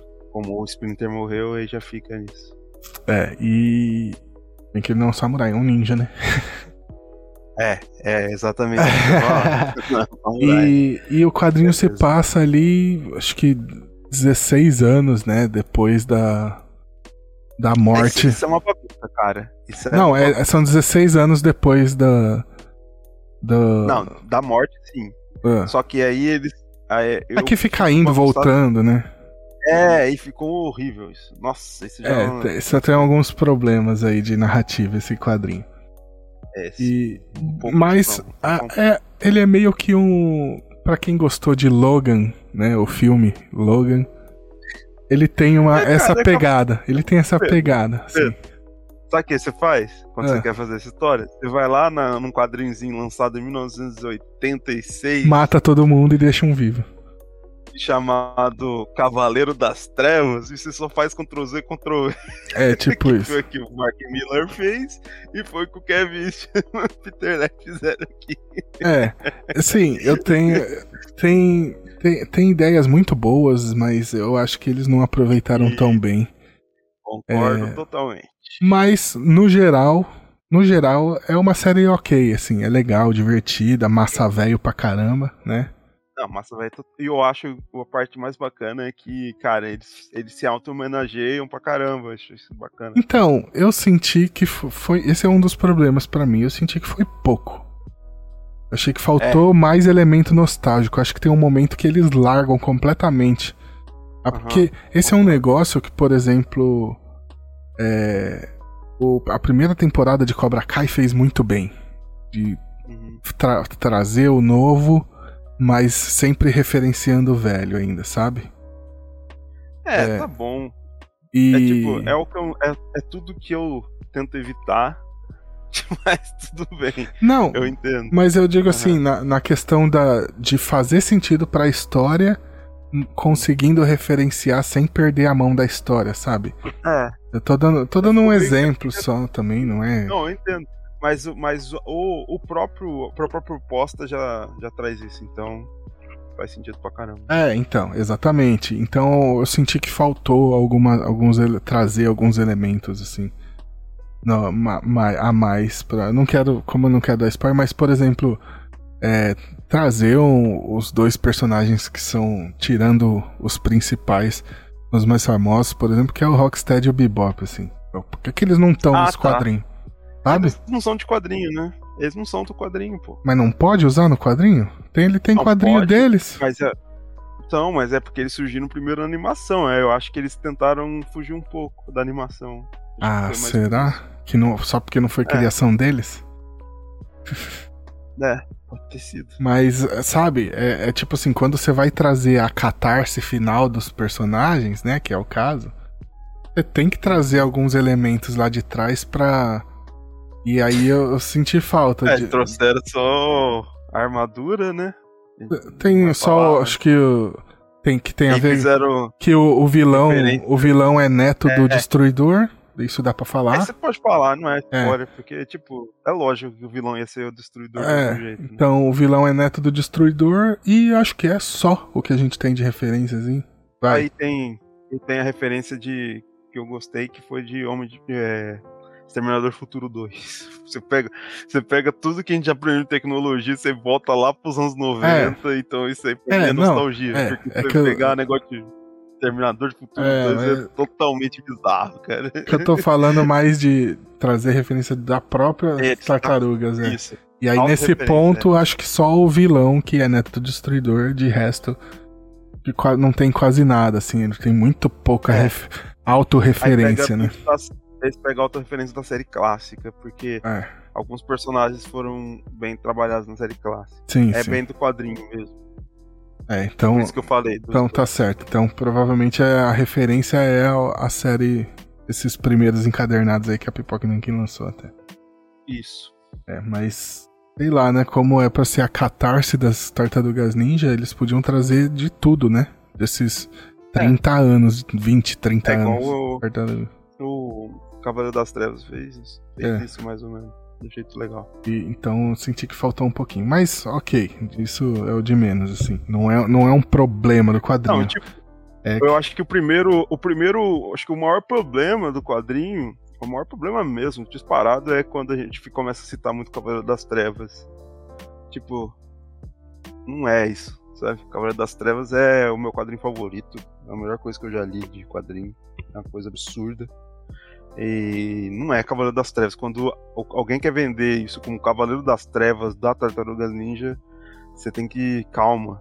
A refer... É só a referência, mas como história não chega... Não, não chega, chega nem perto. Mas eu, eu acho engraçado muito. Que você tem, por exemplo, vai, dá pra chamar o Logan de Cavaleiro das Trevas do, do Logan, do Wolverine.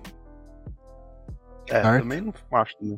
Mas, mas é que quando a gente fala que é o Cavaleiro das Trevas do, do, dos Tartarugas Ninja, não tá querendo dizer que é mas, no nível né, claro. de Cavaleiro das Trevas. Não, mas Pedro, Pedro, eu, eu sei quem que tá vendendo isso daí, eu sei por que fala. Então, por isso, essa ah, é a minha crítica. Ok, entendeu? ok. Não, tudo bem. É o lado mas, comercial, entendeu? Não, então, mas é que tirando isso, quando a gente tá falando que é o Cavaleiro das Trevas do Logan, por exemplo, não quer dizer que a história é no nível de Cavaleiro das Trevas. Quer não. dizer é que é a história dele mais velho uhum. lá, tal, depois. Não, não isso, eu, isso eu entendo, eu, eu entendo isso. É o que eu tô falando, é só quando você quer deturpar isso pra pro lado comercial. Pra vender, né? Tá, ok, aí é, aí é zoado. Mas é isso, assim como aquele quadrinho do Jaspion, a gente, eu pelo menos chamo de O Cavaleiro das Trevas do Jaspion, porque é, é, é porque isso. é a proposta, a proposta. Exatamente. Mas... A proposta da J B C é bacana. É, exatamente. Então, assim, nesse ponto, ok, é zoado, mas é o Cavaleiro das Trevas das Tartaruga Ninja. É, é só isso. É só não falar pra falar, achar que é a mesma coisa. É, não, não. Chega nem perto. É chega... mais isso que eu tô falando. Chega análise, nem perto. A gente, tá fazendo, a gente tá fazendo uma análise mais técnica nessa parte. Uh-huh. Né? Tem que deixar isso bem claro pro cara que certo. for lá, sangue nos olhos lá, querer ler. É porque, cara, vamos falar assim, sincero, né? Quem que vai comprar quadrinho hoje querendo ler? O cara quer deixar bem bonitinho lá é. na, na estante dele. Né? A gente que era trouxa que comprava isso pra ler. É. Não, mas enfim, vamos voltar um pouquinho pra história. É. Então, a gente deu uma resumida. Era pra ser um resumo, durou vinte minutos. Mas é, é isso. É, e aí. Spoiler não tem muito o que falar. É, é difícil de falar, mas o que eu queria falar. Da questão do mistério de quem deles que sobreviveu. É, acho que foi o mais legal mesmo. É, que eu, come, eu comecei pensando assim, tipo... Ah, no óbvio. Vai ser meio óbvio. Só que aí depois é. eu comecei a calcular, eu pensei assim... Mas o que, que seria o óbvio? Por quê? Cada personagem tem uma particularidade, então dá pra trabalhar de forma diferente cada um deles. Então, por exemplo, é. o Rafael, que é o mais estourado e tal... Se ele teria a questão dos irmãos dele morrer e ele fi- se sentir responsável porque de repente morreu por causa dele. Isso especulando pegar, antes de ler. É, ia pegar pesado pra ele. É, então, o, o Leonardo, o Leonardo é. que é o líder e deixou é o... os irmãos é. morrerem, sabe? E o, Michel, e o, o Michelangelo, que é o... Gênio. Cabeça.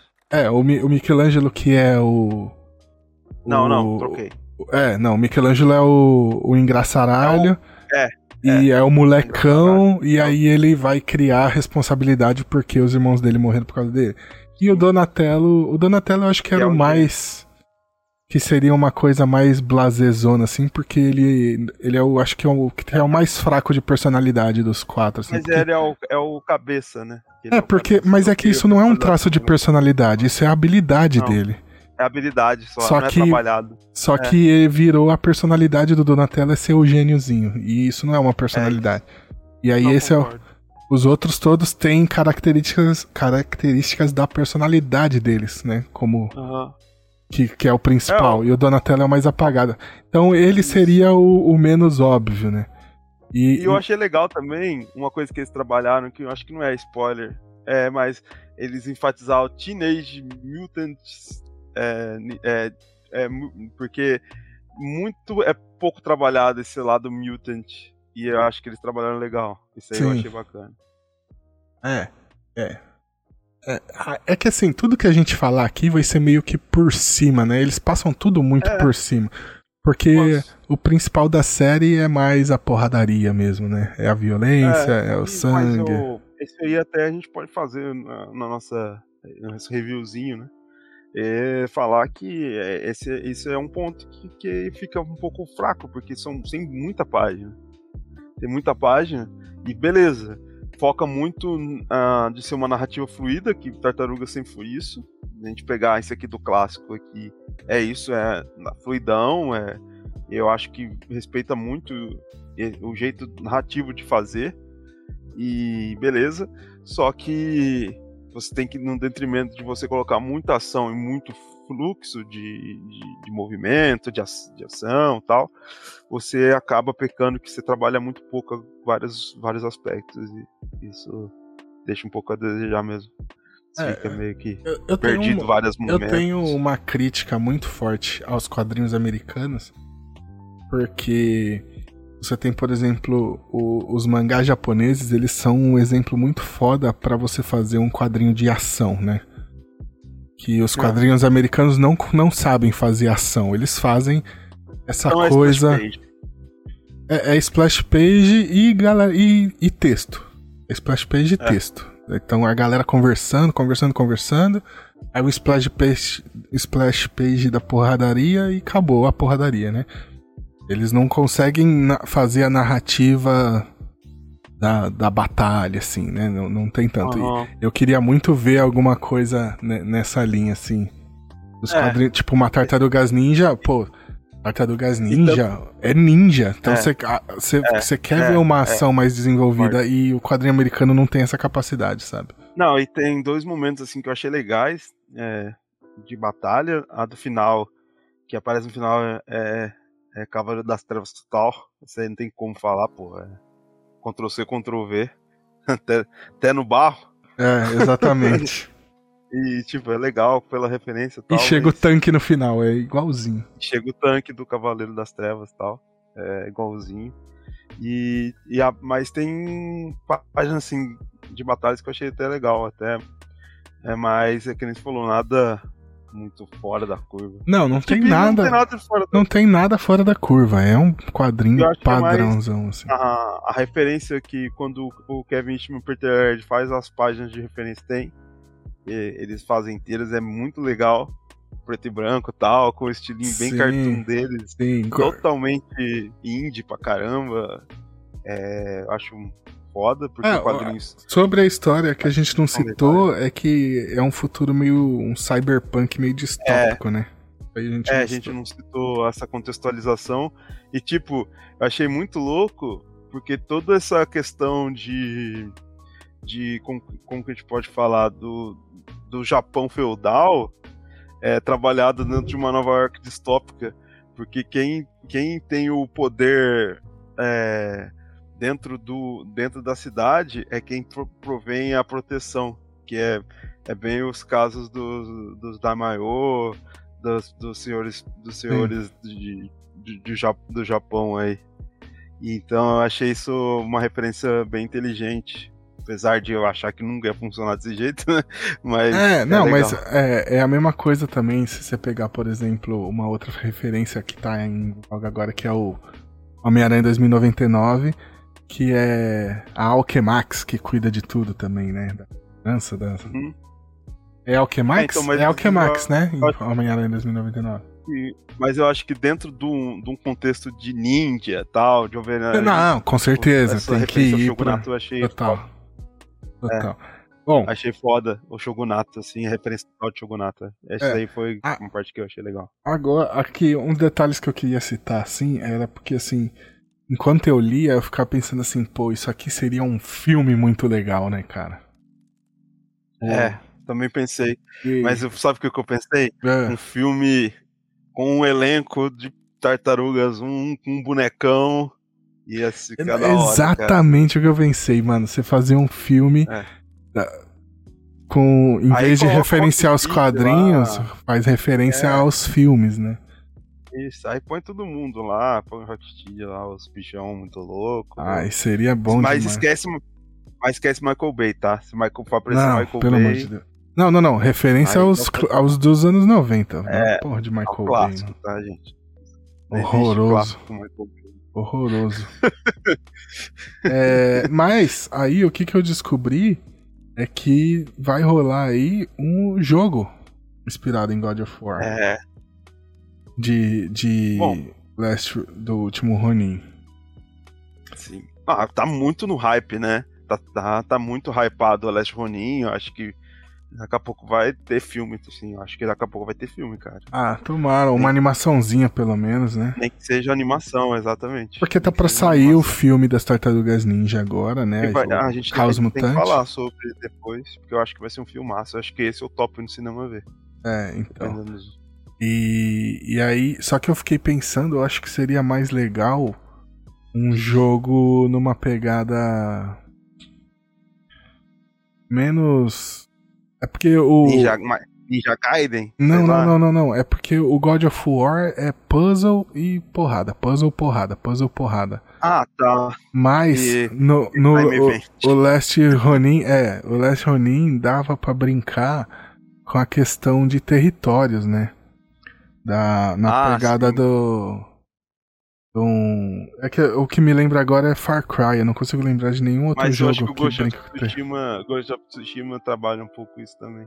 É? Menos, mas dentro de um contexto de mundo aberto e tal. É, então. Porque hoje, hoje a moda é mundo aberto, mas God of War não é, então vamos ver como que vai sair. É legal, pô, porque o Last Ronin, acho que né, isso não é spoiler, ele tem todas as armas de todas as tartarugas. Isso é uma das... Pra um jogo, isso é legal demais, pra né? Pra um jogo, isso é foda, cara. É. Pra um jogo, isso é foda.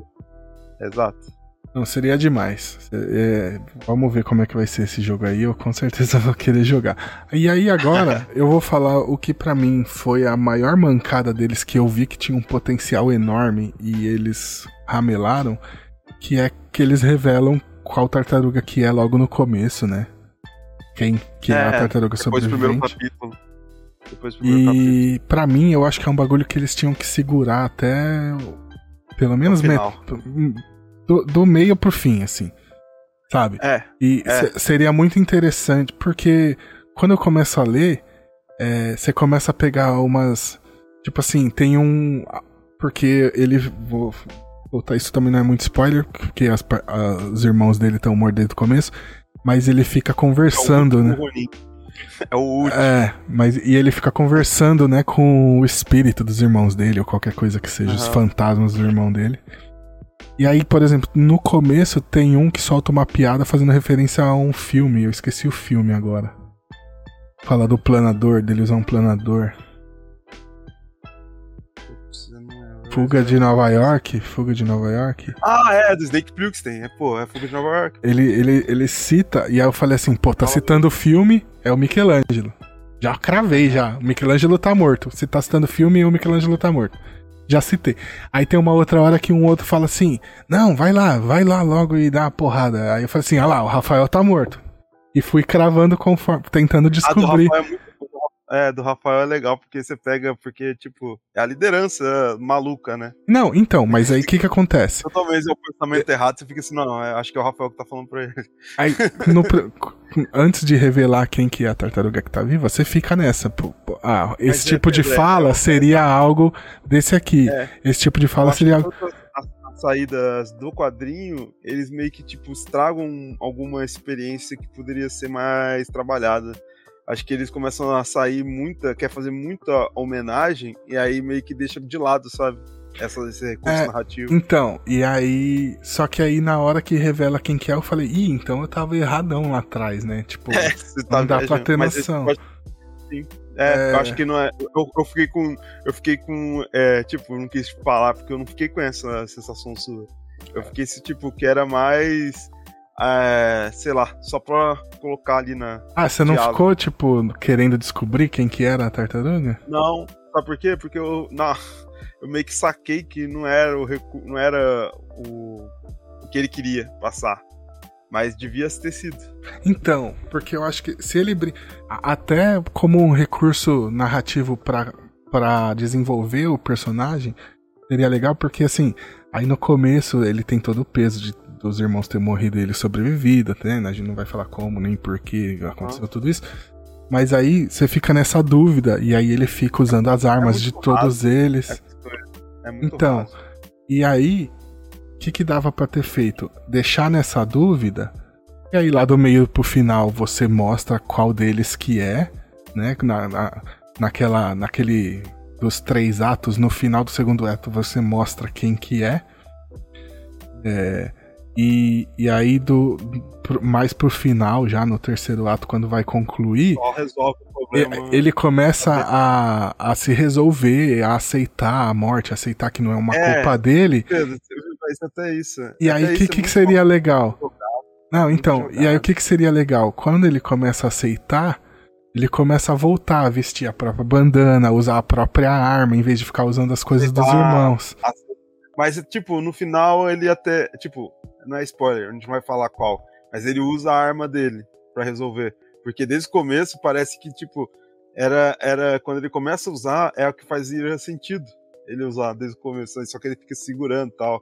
Mas é até, eu acho que não é nem, ah, trabalhar pra resolução, acho que o Kevin, cara, ele não tá... Mas é porque, assim, é... Não, ele usa a arma dele no final porque ele usa é todas as armas no final. É, exato, exato, é isso que não eu é por, não é um recurso narrativo é de, tipo assim, agora ele é aceitou o que aconteceu, é ele exato. entendeu e aí ele não. pode ser ele mesmo e aí ele volta a usar a arma é dele. Que eu falei. É que faz sentido até no, no, na batalha, só que, tipo, na, usar a arma. Só é. que ele não quer. Ele não quer. Então, é, acho que não quer. É que, tipo... Eles nem tempo, pensaram é, nisso quando tava escrevendo. Pensaram, isso é que... isso que eu tô falando. É, a gente não tá... Quem acha que, que, que para as ninjas, tipo, tem... Não, é isso. É, esse é o nível é. de história geral. T- tanto que a arma, a arma principal dele no quadrinho inteiro... Ele, pô, ele tá carregando a arma das quatro Tartarugas Ninja. E a arma principal dele é um tonfá que nunca ninguém usou em Tartarugas Ninja. Porra, velho. Sabe? É, é, isso é de fuder, mano. Isso é uma mancada é, muito grande. É, é fraco. E, é dava fraco pra ser, e dava pra ser muito bom isso, se ele usa dava, isso, sabe? Dava. Imagina dava ele, fazer... ele terminar ainda... usando a bandana dele e a arma dele pra derrotar o vilão, seria muito foda. Não, e eles vão dando várias, várias explicações durante a batalha de, de, do, do, dos usos das armas e os danos que elas fizeram, são que, tipo, beleza. É, só... Mas eu acho que é, isso daí fica até que, tipo, é a habilidade dos roteiristas, é isso que eles têm capacidade de fazer. Exato. Eu acho que t- até quem for querer ir atrás não vai achando que é... Que é Batman, Cavaleiro das Trevas, não, né? Não é Cavaleiro das Trevas. Assim, a série clássica tem esse nível. É legal. É, é legal. É, já, essa gosta. É a essência de Tartarugas Ninja, é essa. Não é, é um bagulho é, pra é ser massa velho, legal tal. E tal. É só que a gente fica assim, é, porque a gente via. É, é uma história que tinha potencial de trabalhar bastante coisa, ser bem mais é. rica do que é.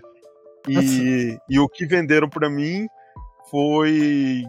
É, eu não vou falar, não vou ficar julgando ninguém, não. Não, não tem pra quê, mas. É isso, vendem de um jeito que não, não tem que fazer isso, cara. Uhum. Beleza, você tem que vender é. suas coisas, mas não tem necessidade. É, é feio. E... Ai, eu esqueci que ia falar agora. Esqueci totalmente. Tava com o negócio aqui pra falar e esqueci. Pô, foi mal. Não, foi, faz parte, acontece. Mas é isso, ah, não, lembra, é que a história é nessa linha mesmo, desde a clássica, né, não é a massa velha, e, e meio é. que uma sátira até aos super-heróis, né, até o clássico o clã do pé, que é, que em inglês é o The Foot, né, porque na Marvel tem o tentáculo que é The Hand, né, só uhum. em inglês, então é meio que uma sátira aos quadrinhos americanos no geral, é. então não, não, é, não vai não, esperando... Véi, e tem uns caras que eu dou risada, tem uns caras que, que, ao contrário do cara que quer vender, tem um cara que quer fazer super análise de tudo. E tem gente que fala de várias teorias de, de trabalhar as tartarugas ninjas, tipo, beleza, ah, tartarugas ninjas, eles são, na verdade, é, garotos jovens é, negros que têm de baixo poder aquisitivo. Beleza, pode ter até isso, mas duvido que o Kevin não, por é, telé, não, ó, nisso. Assim... ah, ok, mas uh, eu acho que isso aí entra até na mesma linha do, do Professor Xavier e o Magneto, são o Malcolm X e o, o Martin Luther King. King. Tipo, não é que o autor pensou nisso quando tava escrevendo, né? Mas hum. é, você consegue fazer a, a parábola, é. né? Pra é analisar isso. isso aí, ok. É só isso. Aí okay. ok, agora você falar como se tipo o autor pensou nisso, de que seriam isso. garotos negros, aí não. Dá profundidade. Aí não. Um negócio que não tem. Não, é. É isso. Você, você não precisa buscar profundidade onde tem, você pode fazer essa parábola pra levar a profundidade oh. pro negócio, né? Isso, exato, concordo. É exatamente isso que eu quero dizer. É, e... Você pode pegar todo esse tema pra você abordar outro assunto. Exatamente. exatamente. Mas você não tem como falar que a obra te entrega isso. É isso. É, e, e é por isso que eu gosto de fazer essa brincadeira de pensar como é que poderia ter sido, que seria mais legal, não. assim. Eu sempre faço é, isso. Tem que, Eu gosto muito Não, de tá fazer certo. isso. Bora. Gostei. gostei. É, brincar com a criatividade de reescrever os quadrinhos aí, que seria, seria da hora. É, eu acho que é legal. legal. Mas é isso. É... Bom, pra fechar o assunto, é... que eu achei interessante aí, que foi anunciado o The Last Ronin dois. É, isso que eu ia entrar. E... e parece que outros ministérios também. É, não, já foi lançada a The Lost Ages, que vai mostrar um pouquinho o que aconteceu com a tartaruga antes dela, que é na história, não, tipo, pequeno spoiler, mas nada demais. Ela fica desaparecida por vários anos, né, e depois volta. E aí essa The Lost Ages vai mostrar aí o que aconteceu com a tartaruga durante esses anos. E, e aí esse, o The Last Ronin dois, ele vai ser uma sequência direta, acontece depois do, do final do primeiro. E aí a gente não vai falar exatamente o que acontece, né, mas... É... é. Vamos ver, é, vamos ver. Né? Mas... É... Tem, tem espaço Bom, ali para um, o legado da tartaruga. Só vou falar uma coisa pra gente fechar o vídeo. Quero ver o cara que vai vender isso e querer falar que é o novo Cavaleiro das Trevas dois. Olha. Porque você sabe o que acontece, né? Cavaleiro das Trevas dois é, é aquilo que o Frank Miller fez. Vamos ver se alguém vai querer falar isso. E olha, eu não duvido que seja bem no nível de Cavaleiro das Trevas dois, porque é. não tem muito pra onde ir depois do fim de The Last Ronin, é. né? É isso. Inclusive, eu não gostei muito do final, mas aí não tem nada a ver com, com ser bom ou ruim, aí é pessoal, eu não gostei tanto. Eu gostei, eu gostei da mensagem, achei ele bonita, mas eu entendo alguns pontos. É, é. Não, pô, o epílogo final é maravilhoso. Aham. O epílogo é muito foda, né? Então, que é, que é o epílogo que vai dar sequência no The Last Ronin dois. O, é, no, o último Ronin dois. Tava chamar isso do jeito, né? Podia ser outra coisa. É, não faz nem sentido o nome último Ronin, né? Exato. dois. É, é tipo, Exato. é igual quando saiu John Wick e, e colocaram De Volta ao Jogo. Aí quando saiu o dois tiveram que chamar de John Wick dois, porque não dá por De Volta ao Jogo de novo, né? De Volta ao Jogo, de, voltei de novo. É, então... É isso. O epílogo é, é, puta, maravilhoso demais, cara. Mas, mas eu, eu não acho ruim do final, não. Agora pensa assim, eu, eu gostei. Eu é. O, o finalzinho que eu digo, na todo mundo na lama ali no final, eu não, não gostei. Ah, tá. Ah, isso é Cavaleiro das Trevas, pô. Não, então, mas é, é como acaba a história, ah, assim, ah, que eu não curti muito. Eu sim, acho que sim, tinha, sim, sim. A, até por conta da... Foi forçado. Foi forçado, foi forçado a sair, a, pra dar o resultado que queria. É, eu acho que tinha outros caminhos, uhum, que seriam mais legais, mas, o, mas sem essa cena final não teria o epílogo, né? E, e o tipo, epílogo esse, é foda. É, e até questão de teoria, não é um spoiler, porque a gente já falou que todas as tartarugas morrem, mas deixa meio aberto duas, destino de duas. Então talvez seja isso, sei lá. Não, acho que é fica aberto, não fica aberto de ninguém, pô. Não, eu não sei. Não, não sei. Não deixa aberto de ninguém, não. Você viajou, viajou. Você acha? Você viajou. Só que, tipo, um, deles, um deles sobreviveu. Então, ó. E aí? Deixa pra lá, porque... Chega, eu... chega. Mas é porque, assim, primeiro que eu já sei... Eu, eu, eu já sei o que vai ser o The Last Ronin dois, mas não vou falar aqui porque é um puta spoiler do final de The Last Ronin um. É. Mas... É, mas, mas a minha interpretação foi diferente, sim. Pra mim não deixou dúvida do que aconteceu. Pra mim todos morreram ah, e acabou. Não tem pode dúvida ser. ali não, pra pode mim. Ser, pode, é que nem a gente falou. Interpretação de, de do, cara, do que os caras não quiseram falar lá. É, ok. Sei lá. É, é isso. Mas é isso. Acho que podemos ficar por aqui, né? Com esse... É, trabalhamos bem. É, esse é, foi um... uma indicação um pouco diferente, né, das outras, que geralmente... Que aqui o quadrinho da semana não é uma indicação de quadrinho, é uma análise não, de quadrinho. É um, é, um reviewzinho. Então, n- nem sempre a gente vai gostar de tudo, mas, assim, Eu gostei. Tá, é um quadrinho. Eu gostei. Pô, deu uma, foi o quê? Uma horinha pra ler? Pô, dá pra ler tranquilo, tá? Dá pra ler um. O foda hora, uma hora é você pagar cem reais num quadrinho que não é lá tudo isso. É isso que eu acho mais absurdo, sabe? É isso. E, e vender como uma coisa que você precisa ter. Não, não é. Isso. Com certeza não, não é. é. Bom. Tá. Mas eu vou comprar, viu? Só quando te pegar uma promoção de cinquenta por cento aí. Ok. Eu pego. Okay. Vou pegar. Bom, vamos voltar aqui. Tudo. Voltamos mesmo, hein? Voltamos no multiverso. Voltamos no multiverso. Peter, os caras, os caras Peter Led meio atrás da gente. E vamos pro nosso bloco de recomendações pra gente encerrar aqui. Encerrar? Bora. Certo? Começa aí tu, vai tu. Eu sempre gosto de falar de um quadrinho filme. Eu vou falar um filme que a gente, essa semana, ficou muito nos, nos filmes da produtora Canon. Filmes ru, bem ruins, que são bons pra gente. E a indicação de filme vai ser, uma, vai ser um documentário que chama Electric Boogaloo, que conta um pouco dessa produtora aí, que fez muita coisa de Chuck Norris, Charles Bronson, Van Damme. E o documentário é muito legal, cara, você conhecer mais esse lado galhofão dos filmes aí dos anos oitenta.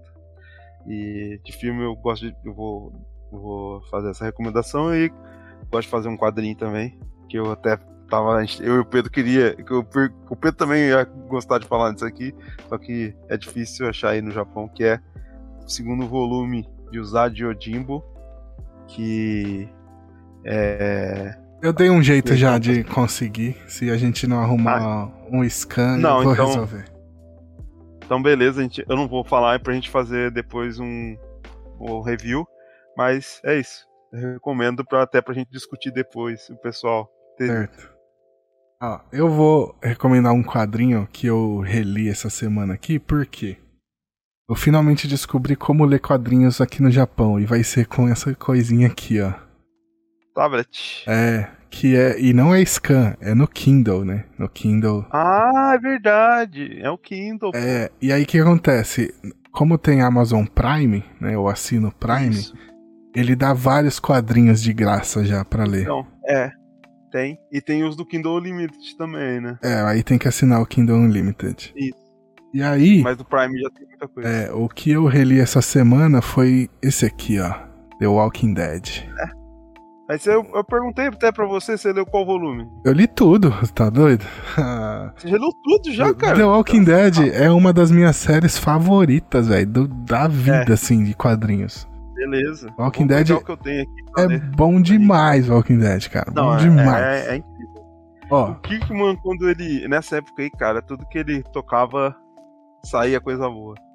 Tem... Assim, tem algumas questões, por exemplo, é um pouco violenta demais, até num ponto um pouco chocante, mas ah, é... Mas não, acho que até pra se diferenciar... É, e, que... e pra ter aquela linha meio que... Não é, não é que ele é violento, assim, pra chocar. Ele é violento, assim, que pra dar a ideia de que, assim, qualquer um pode morrer. Pra morrer basta Sim, estar vivo, é, é o... sabe?